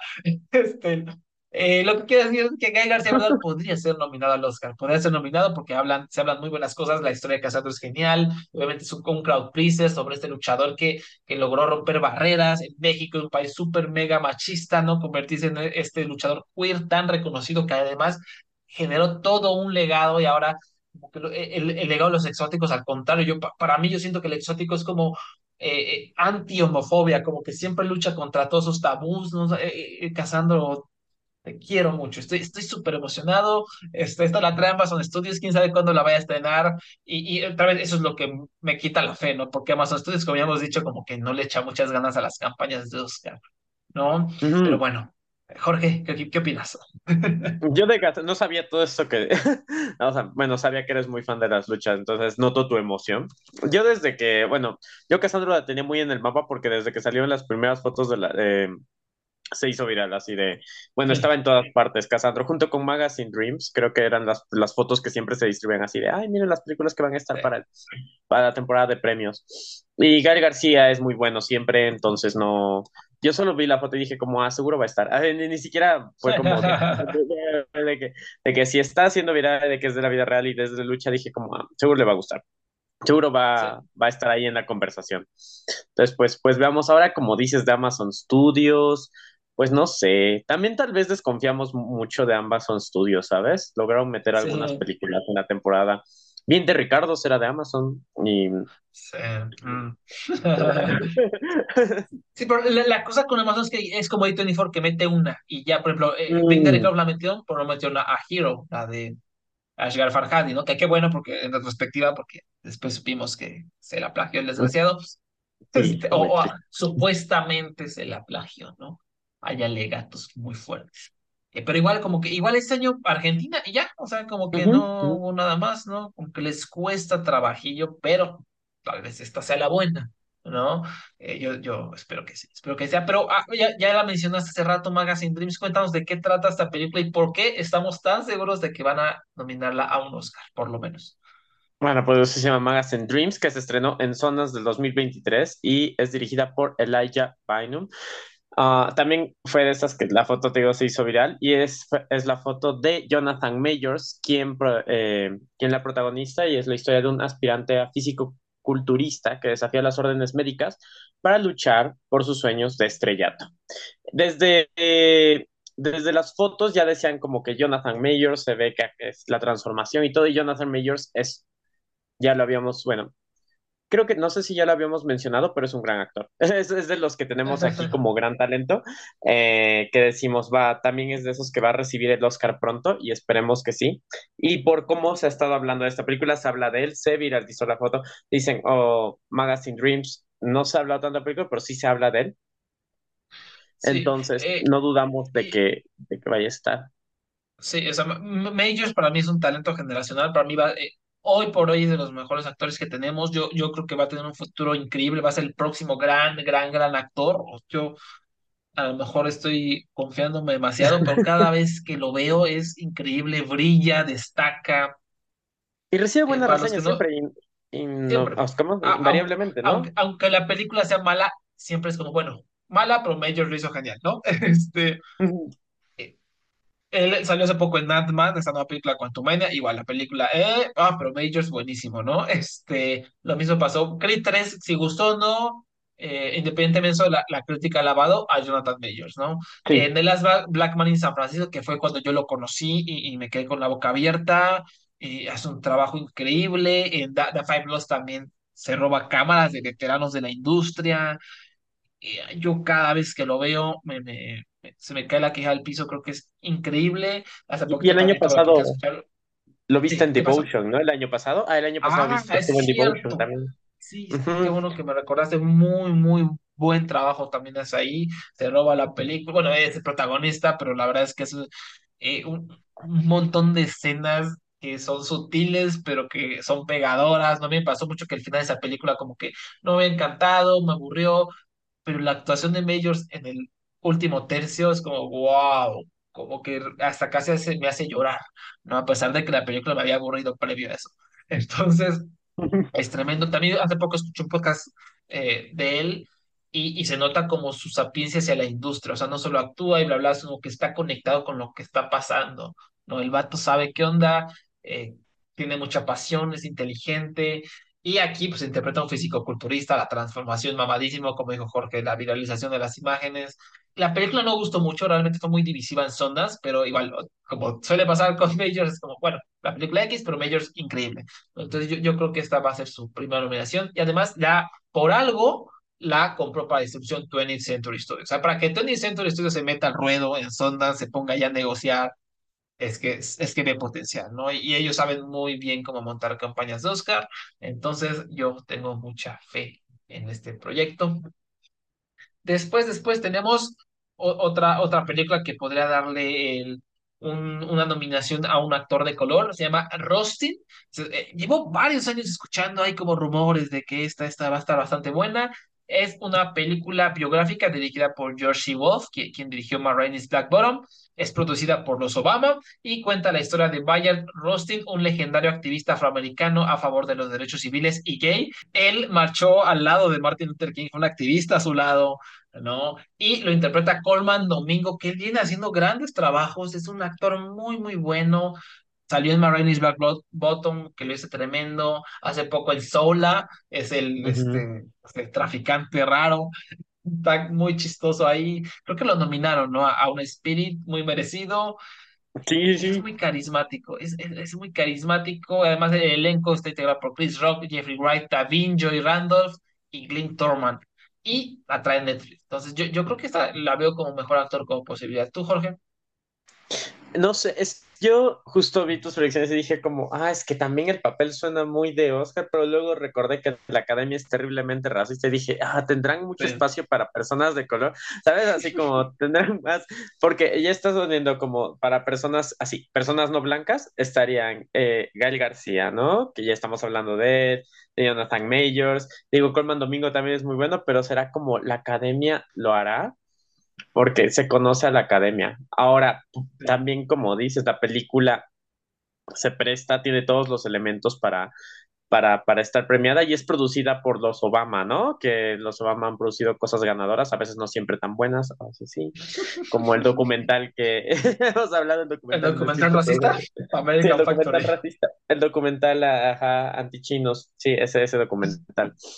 Eh, ese mismo que ganó el Oscar. Entonces, pero sí, podría, podría, pero está, tengamos fe en la academia, yo creo que sí podría estar allí por todos los elementos que dices y además Netflix eh, Netflix la distribuye, entonces eso también es un gran valor. No sé cómo están las campañas modernas de Netflix desde que perdió contra Koda. Ya sabes que, ¿te acuerdas que hasta hiciste un artículo, ¿no? De cuánto Netflix gastaba en las campañas y que hubo un gran descontento, pero es que Netflix quería ser el primer servicio streaming que ganara un Oscar y al final no lo fue. Entonces no sé si estén invirtiéndole igual a sus campañas ahora que antes, si haya una reestructuración con esto la pérdida de suscriptores y todo.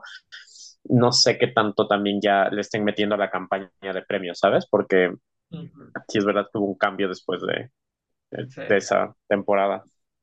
Sí, es una, es una gran duda. Pues a ver, a ver qué pasa. Jorge, cuéntanos de lo nuevo de Todd Haynes, que suena prometedor. Ay, sí, amo a Todd Haynes. Es bueno, es bueno, es bueno tenerlo, tenerlo en, en esta conversación. Eh, bueno, tenemos May December de Todd Haynes y él, si lo recuerdan, él fue el director de Carol y de, y de Far From Heaven que protagonizó Julian Moore. Y eh, esta se cuenta el amorío escandaloso que hubo entre una mujer con un empleado mucho menor que ella. Eh, 20 años después de este suceso, cuando ambos ya están listos para mandar sus hijos a la universidad, llega una estrella de cine, que es interpretada por Natalie Portman, y eh, porque está trabajando en un proyecto sobre la vida de ellos, ¿no? Entonces, aquí tenemos todos los elementos que han hecho muy famoso a Todd Haynes con la academia, que son el melodrama, el romance prohibido, tenemos grandes actrices que son Julianne Moore, eh, Natalie Portman, y Ahora, la duda es, a mí lo que me causa como dudas de este proyecto, porque digo, a Carol la premiaron mucho, aunque debía estar la mejor película y no estuvo porque porque no sé. Eh, y Far From Home también hubiera estado mejor película y no sé por qué no estuvo. Pero lo que me hace dudar de, esta, de este proyecto es el, el, el, aspecto como moderno, medio meta de que la película dentro de la película, ya sabes, como que no suena algo tan tradicional como Carol o Far From Heaven, que son como historias más lineales. Um, porque Haynes hizo algo parecido en Wonderstruck, que también como que no fue tan, tan, tan, tan fue ignorada por la academia, básicamente, Wonderstruck. Y, y, tenía, así, básicamente eso fue lo que pasó. Y, y, tenía también esta naturaleza como un poco meta de pasado y futuro se presentan, estaba dividida en dos momentos y eh, un personaje del pasado salía en el futuro y en esta no sé cómo estará estructurada, también dependerá de eso, va a ser un, un drama como lineal, va a estar eh, dividido en flashback del romance entre Julianne Moore Charles Melton y luego el presente con Natalie Portman haciendo la película sobre eso. Eh, eso es como lo que me tiene dudoso. Creo que dependerá qué tan convencional es y qué tan no convencional es, qué tantos elementos tiene, qué tan moderna es también, porque eso es, eso es cierto que la academia también tiene un poco de aversión por las películas ambientadas en la época moderna.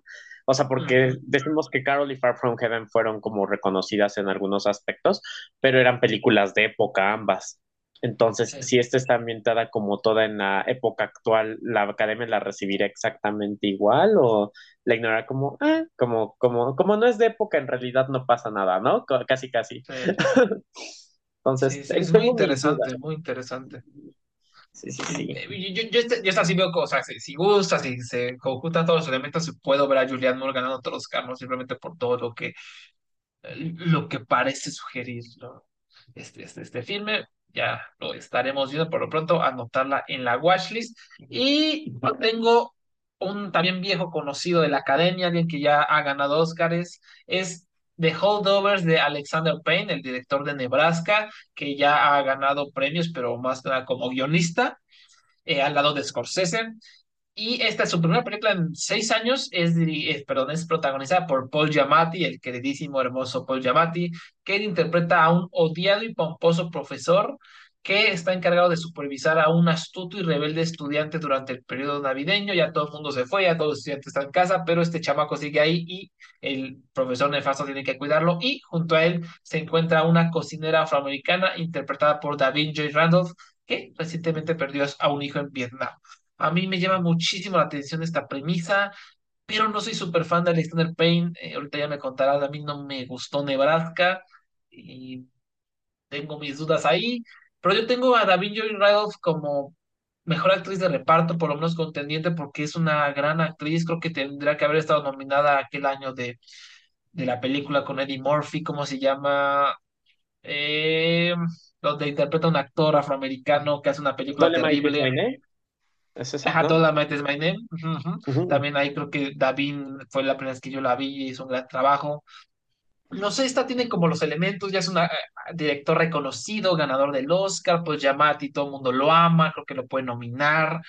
Eh, ahora, normalmente Alexander Penn escribe y es muy bueno por aquí, el guionista David Hemmingson, que es un escritor de televisión que, que realmente no ha hecho grandes trabajos o nada que llame la atención. Eh, es más productor que otra cosa, entonces pues ahí, ahí está la duda, ¿no? Bueno, Focus Feature la adquirió ya por 30 millones. Eso es lo que leí ahí un, un, un, artículo que decía que la proyectaron para ver quién la compraba y Focus Features voló para comprarla por 30 millones. Eso significa que le ven algo, que es buena. Entonces, está interesante. ¿Tú cómo ves, Jorge? a mí me encanta Alexander Payne. Mm, entonces, estoy muy, ya ves, Nebraska me encantó, eh, Descendants me encantó, Sideways, Election, All About Schmidt todas, todas me gustan muchísimo. Creo que tiene con mucho humor y todo, pero creo que como dices, también depende mucho de que, o sea, de que él escribe las películas, o sea, de que, bueno, Nebraska no la escribió él, la escribió Bob Nelson, igual me encantó Nebraska. Entonces, creo que sí le tengo fe como director. Incluso la de, ah, no sé, a todo el mundo odió Downsizing, pero a mí sí me gustó Downsizing. Mucha gente la odió. A mí, a mí Alexander Payne en general me gusta bastante y siempre está en, en conversación de premios. Incluso Downsizing parecía que iba a ser la primera nominación de Hong Chao y, ah, y, al final no ocurrió, pero estuvo en casi todos los, los premios. Estuvo. Entonces no lo, no lo descartaría como... De hecho, estoy viendo sus películas ahorita y o sea, desde Election todas han estado nominadas a algo.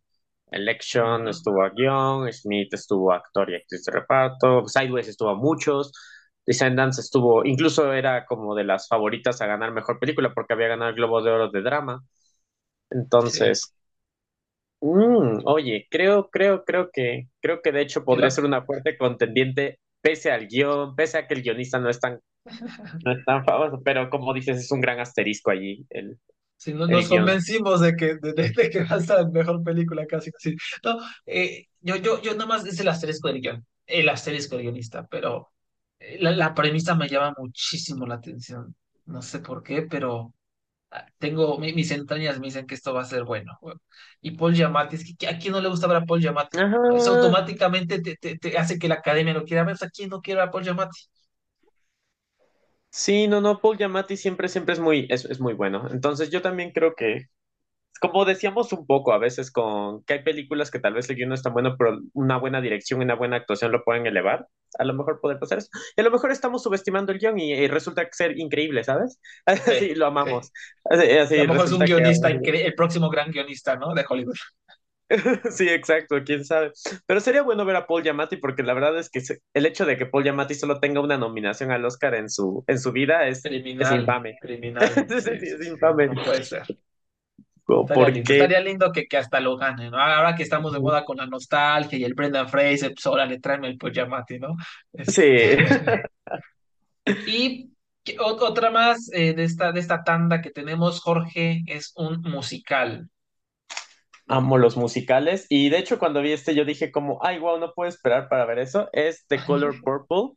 Eh, la película que ya fue, pues ya la dirigió Steven Spielberg, eh, pero obviamente no era musical. Eh, es, eh, Esta vez regresa con un elenco compuesto por Tara J.P. Henson, eh, Colman Domingo, Halle Berry, Corey Hawkins y Kiara, Kiara y Anthony Ellis. Ahí eso dice Kiara, estaba leyendo ahorita. Eh, o sea, hay un montón de gente famosa eh, musical. Hair, que ganó el Oscar hace dos años por su canción de Judas and the Black Messiah. Fantasia, o Fantasía, no sé cómo se pronuncia, perdónenme, soy pésimo con la música. Eh, Ciara también anda por ahí este, haciendo cosas musicales. Entonces, o sea, como que contrataron a gente que le sabe para el musical, ¿no? para la música, ¿no? Entonces, ¿saben? El- la historia de Color Purple es una historia de racismo ambientada en... Esta es la novela de 1982 y quienes ya la conocen es muy triste, ¿no? Bueno, a mí me gusta mucho The Color Purple y pues veamos si logran recrear pues el éxito de la primera, ¿no? Es, es algo complicado con estas adaptaciones musicales, como, como no sabemos por dónde van a ir, o sea, y remakes de películas que ya han estado nominadas al Oscar antes, sobre todo con pues películas tan tan conocidas.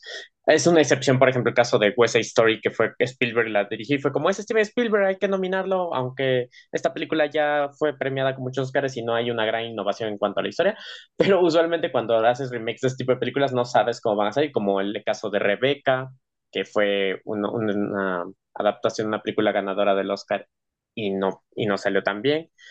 Eh, pues le tengo fe a este, ¿sabes? O sea, a mí me gustan mucho los musicales, me encantan. Y The Color Purple es una historia muy poderosa. Y además, eh, por lo que les va a ser dirigida por el rapero y director ganés Blitz Basaul. Entonces, al menos van a traer algo muy interesante. Ahora Sí, la pregunta suena es, que, suena que ¿será por lo menos eso va, va, va a ser.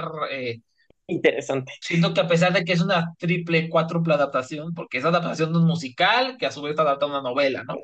No, no, Es. no. eh, sientes como que el elenco, la- el director me dan energía de que por lo menos va a tener cierta identidad. Sí, estoy, estoy de acuerdo. Ahora tocará ver si resulta como, como un musical que sí es aplaudido por la academia, que tiene como media versión a los musicales últimamente, pese a que La La Land demostró que era bueno. y o si solo se queda en una curiosidad, ¿no?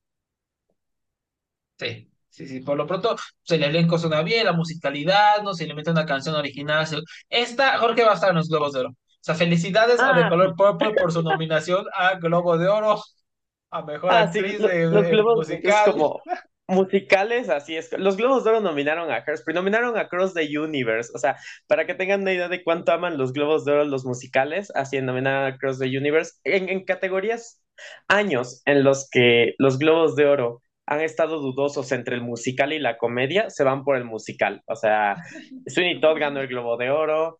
Eh, ¿cuál otra ganó el Globo de Oro? La- eh, Los Miserables ganó el Globo de Oro a mejor película, aunque estaba es compitiendo contra Silver. Lining Playbook. Ajá, sí, Los Miserables ganó, ganó esta también, ganó Todd. Ganó Dreamgirls por sobre Little Miss Sunshine. Um, tienen una, ganó Evita por sobre Fargo, sí, tienen un amplio historial de amar los musicales, a más no poder, ajá. Nominaron a Mary Poppins, nominaron a Into the Woods, entonces, eh. Fueron de los pocos que sí nominaron a Cyrano, gracias.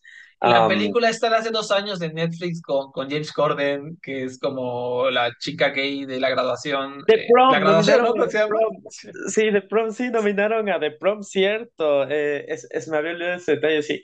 Sí, es, los Globos de Oro de verdad aman los musicales, o sea, no, no, no pueden con ellos y la única razón por la que no nominaron Cats es, muy, es que era muy mala. O sea, desde el momento en que los Globos de Oro no nominaron a Cats, debimos haber presentido que iba a ser un fracaso. Aún así la nominaron a la canción de Taylor por lo menos. nominaron a la canción, entonces pues tocará ver qué pasa con esta. Yo creo, como dices, The Color Purple, con que esté medianamente bien hecha, ya va a estar en los Globos de Oro. Y si está muy bien hecha, podría incluso ganar.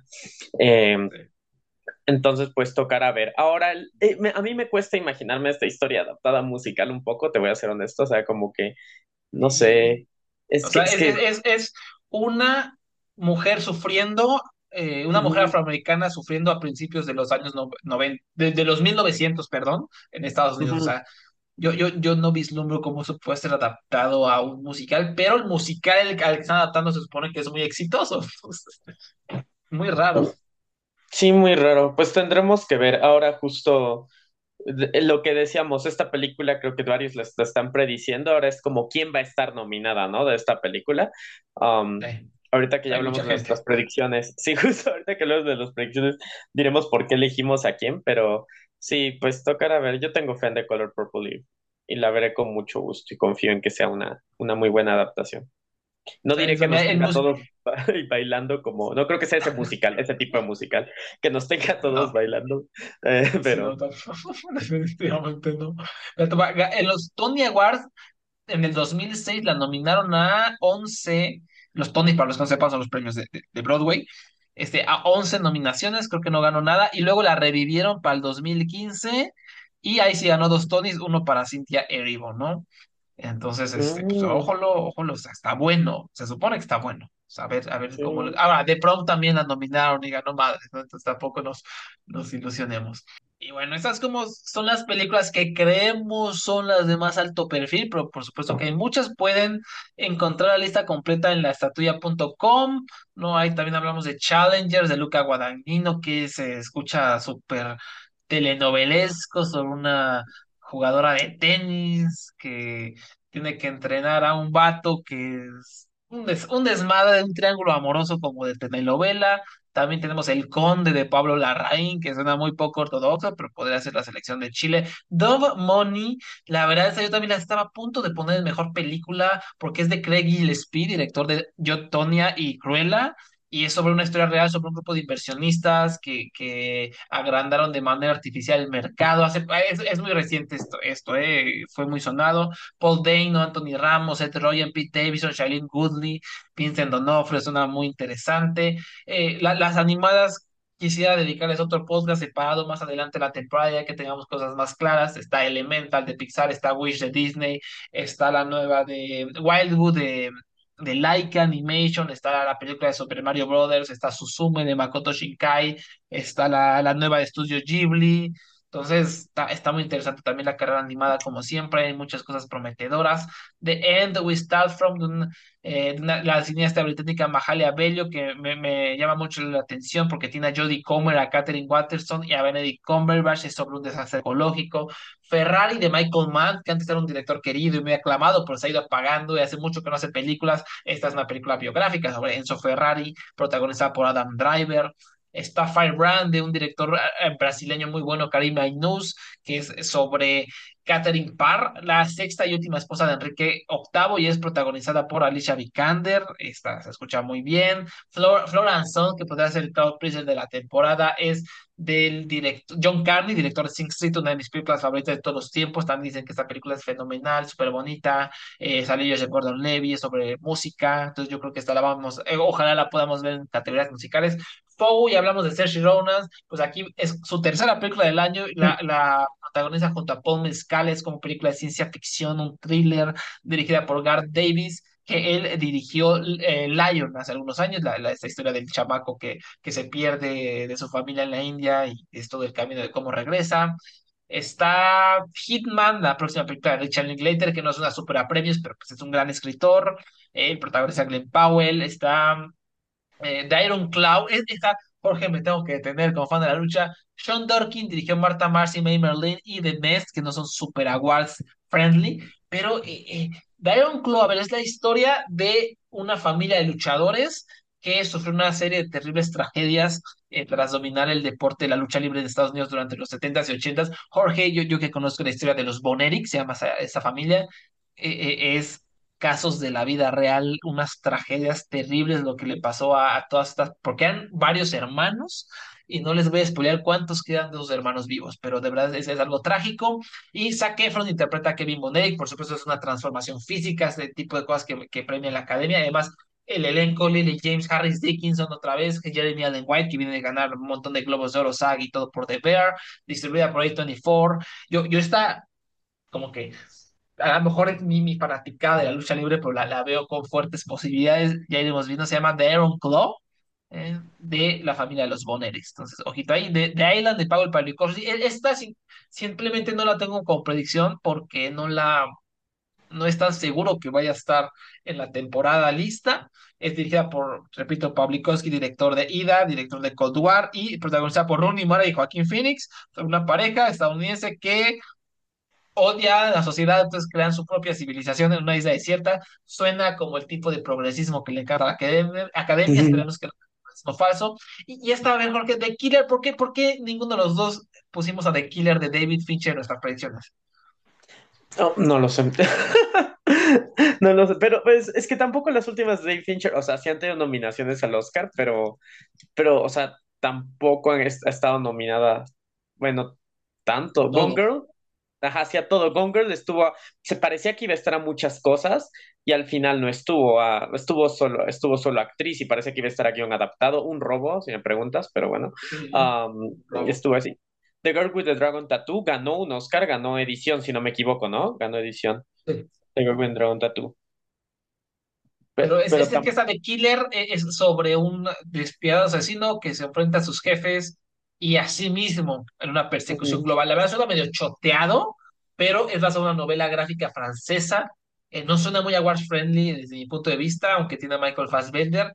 Por eso yo no tengo en mis predicciones, pero, pero pues es David Fincher, a lo mejor nos sorprende, ¿no? Es que es David Fincher, es que ese es el punto. Ninguna de las cosas de David Fincher, bueno, suena muy award friendly, ¿sabes? Y Sí, sí ha conseguido algunas nominaciones. Tal vez podría estar en las categorías técnicas, ¿sabes? O tal vez nos calla la boca y está en todo. Um, uno, uno, uno nunca sabe en qué podría Exacto. estar. De todos modos, no deberíamos sacarlo de, de la lista. Ajá, ajá, y la, la trae Netflix. No, también documental, pues es difícil hablar de, los documentales contendientes, por la que seguro va a estar por lo menos finalista y, y veo difícil de que no, no sean nominadas La memoria infinita de Maite Alberdi, directora de, de El agente Topo, ¿no? Que es la, sobre un matrimonio entre la actriz Paulina Urrutia y el periodista, ah, periodista Augusto Góngora, que desde hace varios años él padece Alzheimer y ambos temen el día en que él ya no lo reconoce. Ahora, irónicamente, este hombre Augusto que tiene Alzheimer, él es- era el encargado de conservar la memoria y de documentar la memoria de las atrocidades de Pinochet, ¿no? Entonces, suena interesantísimo. Ganó el gran premio del jurado en Sondas, la compró inmediatamente MTV Documentary Films, que sabe cómo montar campañas. Entonces, yo, Ujú, yo creo que esta la vamos a escuchar mucho, mucho a lo largo de la temporada. Eh, por ahí también Mission, Misión Imposible, Dead Reckoning parte uno Yo esta también está, hacia, la quité, fue la última que quité de mi lista de, de mejor película porque es Tom, es Tom Cruise, es Misión Imposible, todas las últimas de Misión Imposible han estado fenomenales. La, la, la anterior creo que era la quinta, si no me recuerdo, tendría que haber estado nominada a mejor película en mi opinión, fenomenal, fenomenal, fenomenal. Y esto se ve genial. Es un blockbuster de acción, es Tom Cruise haciendo todas sus manchincuetas, este, además viene de salvar el cine, como dice todo el mundo, o sea, eh, se ve increíble. Ahora, como es parte uno, a lo mejor no la pelamos mucho. Quién sabe, yo creo que esta también es una amenaza, Jorge. Eh, a lo mejor está Misión Imposible y no Oppenheimer, ¿eh? Ta- también la veo como una posibilidad. ¿Quién sabe? Pues las de Misión Imposible, todas, como tú dices, a mí se me han hecho, las últimas dos, la cuatro y la cinco, se me han hecho increíbles. Y si Tom Cruise vuelve a repetir el éxito de Top Gun, no, no me sorprendería que la gente, que, que pudiera entrar a las nominaciones. Sobre todo porque además Sí, siempre han sido bien recibidas. O sea, curiosamente, Misión Imposible es una saga que ha ido subiendo de calidad con el tiempo y nadie duda de su calidad. sí, Sí, sí. Yo creo que esta, esta, esta hay muchas expectativas, ¿no? Si las cumple para arriba. Next Gold Wings, que desde que y- y se creó la estatua la, la tenemos en predicciones, eh, pero nunca la estrenan. Ya por fin se supone que la va a estrenar eh, Searchlight Pictures en septiembre del 2023. A ver si es cierto. Es dirigida por Taika Waititi, director de Jojo Rabbit, sobre un director encomendando con la tarea de intentar clasificar al peor equipo del mundo, a Samoa Americana, al Mundial de Fútbol. Es basado en un documental. Eh, suena muy, muy, muy divertido y yo estoy emocionado por verla porque me encanta el fútbol, porque me encanta, me gusta el humor de Taika Waititi, me encanta Will Arnett, que fue, se integró al elenco después de que cancelaron a Armie Hammer. Entonces, eh, eso suena bien. Nightwish, Jorge, eh, suena muy loco. Es Amy Adams interpreta a una madre que cree que se está convirtiendo en una perra. O sea, literalmente en una perra, este, que, que Sí. ladra. ¿No? Y, y es un libro adaptado. Y, y lo que a mí me da confianza es que es Mariel Heller, la dirige Mariel Heller, que ah, yo la amo, la adoro. Directora de Diary of a Teenage Girl, Can You Ever Forgive Me, que debió haber estado nominada a Mejor. Película, y A Beautiful Day in the Neighborhood, que yo la amé, en mi top 5 de hace dos años. También para mí tendría que haber estado nominada a Guion Adaptada de Mejor Película, de mil cosas más. Eh, suena muy interesante, ¿no, Jorge? Ujú. Suena además algo muy atípico considerando las otras películas que ha dirigido. Pero lo, lo que, lo que no daba confianza justamente es que la mandaron directo a streaming, ¿no? O sea, sí, exactamente. que, que está raro porque justamente, aunque bueno, eh, también luego mandan películas directo a streaming que son bastante buenas, tal vez la mandaron por lo que es poco convencional. Yo tengo, yo tengo... Ah, o sea, a mí me llama mucho la atención y desde que la anunciaron sí la tenía en el mapa y dije como, ay, se ve muy interesante porque sigo todo lo que hace Amy Adams, pero justo porque sigo todo lo que hace Amy Adams, las últimas películas de Amy Adams ha sido como, Amy Adams, necesitas conseguir un nuevo agente, ¿sabes? O sea, Sí, sí. eh, o sea, no han sido realmente tan buenas, o sea, sobre todo de, ¿cómo se llama? The Woman in the Window, ay no, qué espantosa, que hubo un tiempo en que la gente también la tenía como, como en predicciones del. Oscar, y fue como horrible, pero... Como dices, eh, confiemos en el talento de Mariel Heller que saque a Amy Adams de ese bache que está ahorita de, películas espantosas que ha hecho. sí, sí, exacto. Sí, si hay alguien en quien confío es en Mariel Heller, o sea, eh, por ella es que está en esta lista, simplemente Night Beach. Después One Life, que igual estuve a punto de poner predicciones, simplemente como que nadie está hablando de ella, como que pero, pero suena a, carnada de Oscar, se llama One Life, es británica, es dirigida por James Hawes, que ha dirigido de todo, desde Raised by Wolves, esta serie como de, de lobos, obviamente, Doctor Who, Enid, ¿no? Es una película biográfica sobre la vida de Nicholas Winton, un humanitario británico que organizó la operación Kinder Transfer para rescatar a niños del territorio controlado por los nazis, y actuaciones de Anthony Hopkins, Johnny Flynn, Alex Sharp, Lena Olin, Jonathan Price, y Jonathan Price, perdón, y Elena Bonham Carter. Entonces está, también suena suena como carnada de Oscar, ¿no? O sea, si, si le va bien, si hace ruido, si la distribuyen chido, ojo. Em, de Outdoor ya hablamos, Lives ya hablamos, Priscila, que no sé si llegue para este año por lo nuevo de Sofía Coppola, que es sobre la vida de Priscilla Presley, y aquí también ser, infame, ¿no? Jorge, es, es la típica que pasa, que aquí van a nominar a Jacob Elordi a Mejor Actor de Reparto y va a ganar el Oscar, ¿no? Y así Butler, bien, gracias. No, no me, no me sorprendería, aunque las últimas películas, bueno, no, Sofía Coppola no ha estado, como las películas de Sofía Coppola no han sido de premios, curiosamente, o sea, de No, Oscar, desde, desde Perdidos en Tokio, lo cual es interesante porque la verdad es que siempre ha hecho trabajo consistentemente bueno, ha sido premiada en Venecia, ha sido premiada en Cannes, ha hecho como, ha explorado otras cosas, pero creo que la academia es como, "Mm, no, no eres demasiado rara para mí, pero con, como decíamos, esta se trata sobre Priscilla Presley, sale Elvis, es, o sea, es vida real, a la academia le encanta, entonces no la descartamos del todo, podría ser, y sería infame que ganara Jacob Elordi el, el Oscar. todo. Es, es classic, classic move de la academia, ¿no? Pero esperemos que no. Spaceman, yo espero con todo mi ser que esta sea una gran película. No es protagonizada por Adam Sandler, que se está acercando, Jorge, a la nominación. Ya un James la olió. Hustle también la tuvo color porque estuvo en los nominado. No, tal vez Spaceman sea, sea su, boleto. Aquí interpreta un astronauta enviado a los confines de la galaxia para recoger un extraño polvo pero en esta misión se da cuenta que su vida en la Tierra se está desmoronando, así que recurre, re- recurre a una misteriosa voz que podría ayudarlo a recomponerla. Suena muy extraño, muy extravagante, pero Ujú, el director es Johan Rein, que, que dirigió Chernobyl, lo, lo dirigió muy bien, eh, y también cuenta con actuaciones de Carey Mulligan, Paul Dano, Kunal Nayar, que, que no lo topes, el, el del... eh, Ah, de Big Bang Theory y e Isabella Rossellini. Entonces, esto a mí me agrada. Adam Sandler lo quiero mucho. Espero que este sea su boleto para, para el Oscar. Ya lo veremos. Hace rato se me olvidó mencionar las animadas a Spider-Man. Por supuesto que va- es la gran candidata. Ojalá, ojalá que no solo mejor película animada, mejor película, mejor guion adaptado, mejor diseño de producción, mejor todo. Por favor, dejemos de discriminar a la Ay, animación. si no tuvieron respeto con Pinocho, ni, ni siquiera en las que todo el mundo estaba seguro que iba a estar Pinocho, o sea, fue como, nah, ¿cómo que la, va- cómo que la música de sonoro de, de Pinocho debe estar nominada? Nah, ¿cómo que la canción de Pinocho debe estar nominada? No, mejor Diane Warren otra vez. No, yo ya he perdido fe en, en su premiación de la animación, ¿sabes? Malditos. Pero vale bueno, por ahí Sí, se vale tener fe. Por ahí te hay una película biográfica de Bob Marley, protagonizada por Kingsley Ben-Adir, dirigida por Reinaldo Marcus Green, que, que él hizo King Richard. Entonces va a estar bastante genérica. Este, y una película sin título de Ethan Cohen. Ya vimos a Joel Cohen eh, hace dos años, bueno, el año pasado, creo, de Tragedy of Macbeth, ya no sé qué onda con las fechas.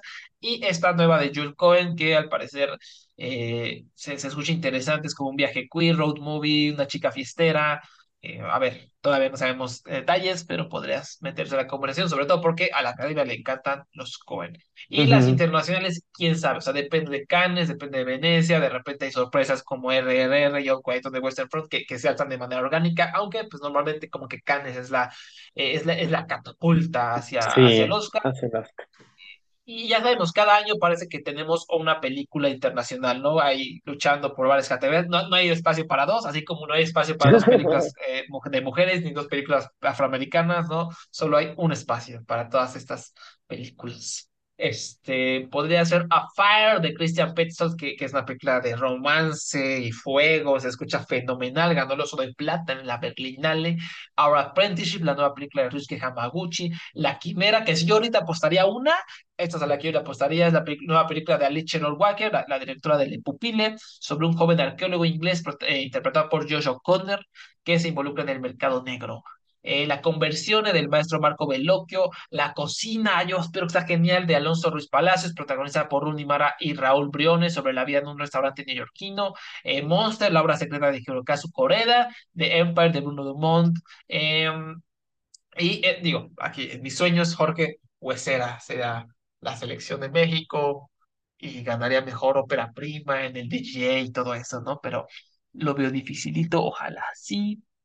Y pues esas son algunas de las internacionales, por supuesto que faltan muchas, faltan muchas para anunciar, todavía es muy temprano para, para ver eso. Habrá que esperar el programa de Cannes y bueno, así Ujú. después de todo ese largo recorrido, y, y seguramente nos faltaron más, ¿no? Seguramente van a surgir sorpresas, seguramente, ojalá haya muchos aftersons este año, ¿no? Que, que nadie la veía venir y pum, ¿no? Este, ya, ya lo iremos viendo a lo largo de la carrera. Y para terminar, ahora sí nuestras predicciones, predicciones. Mejor, primero, mejor actor de reparto. ¿Cuáles son tus predicciones? Mm. Ridículamente tempranas. Sí, ridículamente tempranas y posiblemente erróneas, pero ahí vamos, es Richard D. Grant por Saltburn, porque te estoy mucho. Y, y si a alguien le van a ir es a los veteranos. Luego tenemos Jesse Plemons por Killers of the Flower Moon y Robert De Niro por Killers of the Flower Moon. Eh, ya Scorsese ya ha tenido doble nominación actor de reparto, eso no ha sido un problema en otras. En The Irishman, por ejemplo. William Dafoe por Poor Things, porque William Dafoe es genial. Y eh, Ben Affleck por, eh, sé que esta suena rara, pero Ben Affleck estuvo a punto de ser, estar nominado por The Bartender hace unos años, entonces Sí. Creo que sí, el podría bar ser. de las buenas ilusiones, o como se llamará. Sí. Sí, yo también la, la veo posible, esa Ben Affleck siempre se ha quedado ahí como la tablita, como que la gente lo quiere nominar, también hace dos años por la de esa película del coach, de básquetbol Mm, alcohólico también por ahí, no- de seguro no estuvo lejos, ¿no? Entonces aquí, si, si gusta mucho Air, yo, yo definitivamente lo puedo ver. Yo tengo a Michael Shannon por The Bike Riders, a Jesse Plemons por Killers of the Flower Moon, aunque a lo mejor él es protagónico, no sé. Andy Samberg por Lee, está, eh, estoy implorando, así que que suceda. Yo soy súper, siempre he sido fan de Andy Samberg, es tal vez mi actor cómico favorito. Y pues, tiene un papel ahí bastante importante en la película de Lee, de la, de la modelo convertida en, en fotógrafa. Entonces yo está, eh, le estoy echando la buena vibra. William Dafoe también tengo por Poor Things y tengo a Austin Butler por The Bike Riders. Aunque, aunque la verdad esta no estoy convencido. La verdad es que creo que esta todavía la voy a cambiar porque siento que es demasiadas nominaciones para The Bike Riders. Creo que me la mamé. Este, a ver, a ver por qué la cambio. Mejor actriz de reparto, Jorge, ¿a quién tienes? Yo tengo a Viola Davis por Air, eh, a Daniel Brooks por The Color Purple. Aquí elegí yo ya a Daniel Brooks porque eh, el papel que ella hace en The Color Purple eh, es el papel que más sufre. Ah, yo me acuerdo que en The Color Ah, Purple de Spielberg, ajá, era, era Oprah Winfrey en la película de Spielberg. Y si te acuerdas de lo que le pasa, es el personaje que más sufre. Entonces la academia le encantan los personajes que más sufren. Vaya. Usualmente sí, sí, si fuera un musical clásico, o sea, tendría que averiguarle más, pero con la actriz de reparto del musical clásico siempre te vas por la que tiene la balada, pero en este no sé si habrá baladas, justamente como es más de rap y así. Sí. Pero por el momento mi pre, así, mi, mi brújula de la academia es como la que más sufre. Eh, Rebecca Ferguson por Doom Part 2. Aquí yo, por parte 2, yo estoy haciendo porque, porque de verdad confío y creo que la academia eh, tengo fe en que la academia reconozca a Rebecca Ferguson porque es increíble. Y si lo hacen muy bien en Doom Part 2, eh, su papel es, va a ser aún más cosas que en la uno Vanessa Kirby por Napoleón, aquí no sabemos si va a ser principal o secundaria, yo lo estoy poniendo como secundaria, pero ya veremos. Y Emily Blunt por Oppenheimer, porque Emily Blunt, como no la han nominado todavía, y Es increíble, es sí. ¿cómo, cómo, cómo no está nominada todavía? Entonces, creo que esta podría ser la oportunidad para nominar a Emily Blunt si la película agarra. Ahora, también será principal o secundaria, ¿sabes? Ese, ese, ese es el problema. Aunque la academia también tiene esta, esta tendencia que si el protagonista es, o por ejemplo, Oppenheimer, hombre, la, la protagonista, aunque sean dos protagonistas, un hombre y una mujer, luego a la mujer la mandan a, a actriz de reparto porque las como campañas son muy Davis, infames. ¿no? Sí, Fences, en Fences, Davis en. Fences. O en la chica danesa, o sea, eran justamente Eddie Redmayne y Sí, sí, Alicia sí. Vikander. Y mandaron a Alicia Vikander que sale más de mitad de la película Descaro, reparto. Fue como, ¿qué? Entonces, pues sí. Pero las tengo a las dos. Vanessa Kirby y Emily Blunt en, en reparto bajo esa lógica. Esperemos que si son principales estén en su categoría correcta. Yo tengo a Viola Davis también por Air, a Taraji P. Henson por The Color Purple, simplemente porque ella ya la han nominado, ¿no? Pero no, no sabía ese dato, ¿no? De que me dices Daniel Brooks suena, suena una buena apuesta. Davin Joy Randolph, que creo que es una gran, gran actriz, eh, por The Holdovers. eh, Natalie Portman por May December y Andrea Riseborough por Lee. No, ahora sí siento que va a ser, ah, bueno, ya la nominamos, ya podemos hacerlo sin, sin culpa, ¿no? Y además sale con su amiga Kate Winslet, que, que Kate Winslet fue la que digamos, empezó a rodar la bolita de que nominen a Andrea Riseborough, ¿no? Dijo, la mejor actuación que he visto en mi vida, ¿no? Entonces, sí, igual lo la vuelven a aplicar de manera un poco más discreta. Yo ni siquiera sé cuál es el papel, sea grande o chico en Lee, pero pues me sonó. Siempre es genial, Eh, Andrea Riseborough. sí, siempre es buena. Eh, mejor actor, Jorge, ¿a quién tienes? Yo tengo a Gael García Bernal por Casandro, a Joaquín Phoenix por Napoleón, a Barry Keoghan por Saltburn, a Jonathan Mayors por Magazine Dreams y a Paul Mescal por The History of Sound, que esa es la más arriesgada, yo creo, Am, porque, bueno, y también Saltburn, pero porque no, como decíamos, no sabemos qué tanto, qué tan vistosa será The History of Sound, pero confío en que, en que, en que va a estar cool. Llamo a Paul Mescal, entonces, veamos, veamos qué pasa. Se vale la pena soñar aquí en estas se predicciones vale soñar, tempranas. se vale soñar. Sí, sí, sí. Yo mejor actor tengo igual a Gael García Bernal por Casandro, a Leonardo DiCaprio por Killers of the Flower Moon, a Bradley Cooper por Maestro, a Jonathan Majors por Magazine Dreams y a Colman Domingo por Rustin. Y así, ay, me costó trabajo dejar fuera a Paul Giamatti por eh, The Holdovers. También ese lo, lo, lo veo, lo huelo, lo huelo que, puede ocurrir, ¿no? Em, mejor actriz, Jorge. Tengo Margot Robbie por Barbie, Rosamund Pike por Saltburn, Saoirse Ronan por The Outrun, Lily Gladstone por Killers of the Flower Moon y Regina King por Shirley. También suena, suena todo muy factible. Me, me agrada esa de Rosamund Pike por Salborn, aunque sí siento que son demasiadas para Salborn, pero quién sabe, quién Sí, sabe. estoy, estoy, estoy así. Yo también, tal vez, como tú hiciste con The Bike Riders, yo también me estoy tal vez pasando con Salborn, así. Pero es que también no, coinc- no concibo que Rosamund Pike solo tenga una nominación, ¿sabes? Siempre, no puedo creer que los Globos de Oro la premien más en este, en este punto. O sea, sí, sí, sí. Es como que.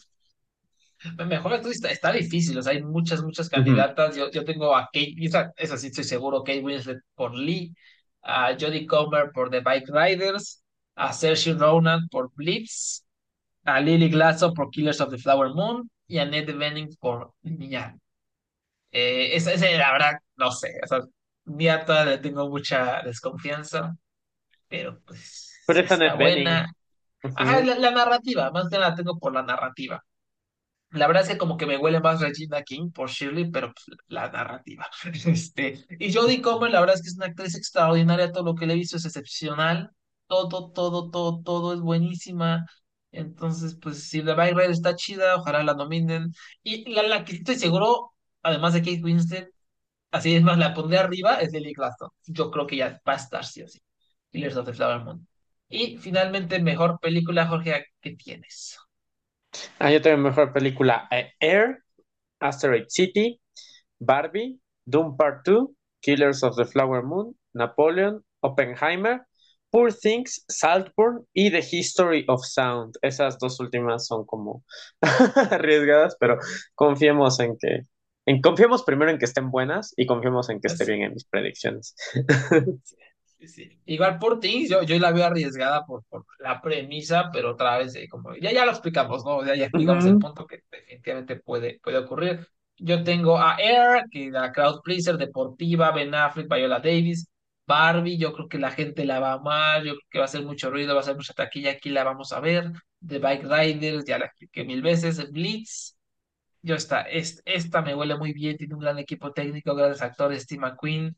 Dune parte 2 porque si les encantó la uno la 2 que tiene mucha más carnita, debería encantarles, o se supone que tiene más carnita. Killers of the Flower Moon, Lee, eh, Maestro, que yo creo que va a ser la carta fuerte de Netflix esta esta temporada. Oppenheimer, la tengo, aunque estoy a punto de cambiarla por Misión Imposible. Y Past Lives, la, la indie de A24, yo creo que la vamos a ver por aquí. Entonces, muy interesante, muchas películas bonitas, divertidas y grandes expectativas para lo que nos depara el 2023 y el 2024, por supuesto. Sí, ya nos escucharán en el siguiente pod, porque hasta ahora recuerdo, o sea, ahorita que decimos películas bonitas y todo, cuando estábamos haciendo nuestro preview de Sundance el año pasado, que te acuerdas que dijiste, Una Mimero Mole, Triangle of Sadness, una sátira, Sí, po". Y después cuando pasó fue, fue bastante horrible, entonces esperemos que nuestro podcast de final del año, a ver cuál de estas es como, no, la odio, no, porque está aquí, no, ¿cómo puede ser? Por el momento tenemos fe en todas, entonces... sí, sí, sí, sí. Vayan, vayan, vayan con Dios todas ustedes, películas bonitas.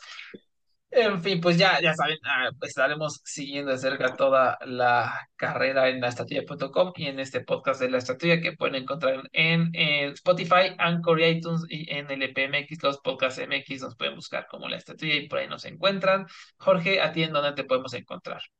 Ah, a mí en Twitter o Instagram como Jorge es cero y ahí pues comparto opiniones de películas, quejas, comentarios, cualquier cosa. Y a la estatuilla la pueden seguir en arroba la estatuilla, en Twitter, en Facebook, en Instagram y en TikTok, laestatuilla.com. Visiten para toda la cobertura de la próxima temporada de premios y de los festivales que se vienen este año. Ya estamos cubriendo CPH Dogs, uno de los festivales de cine documental más importantes del planeta. Ahí pueden encontrar toda, toda nuestra cobertura. Y pues nos escuchamos próximamente aquí en el programa. Yo soy Ricardo. Bye bye.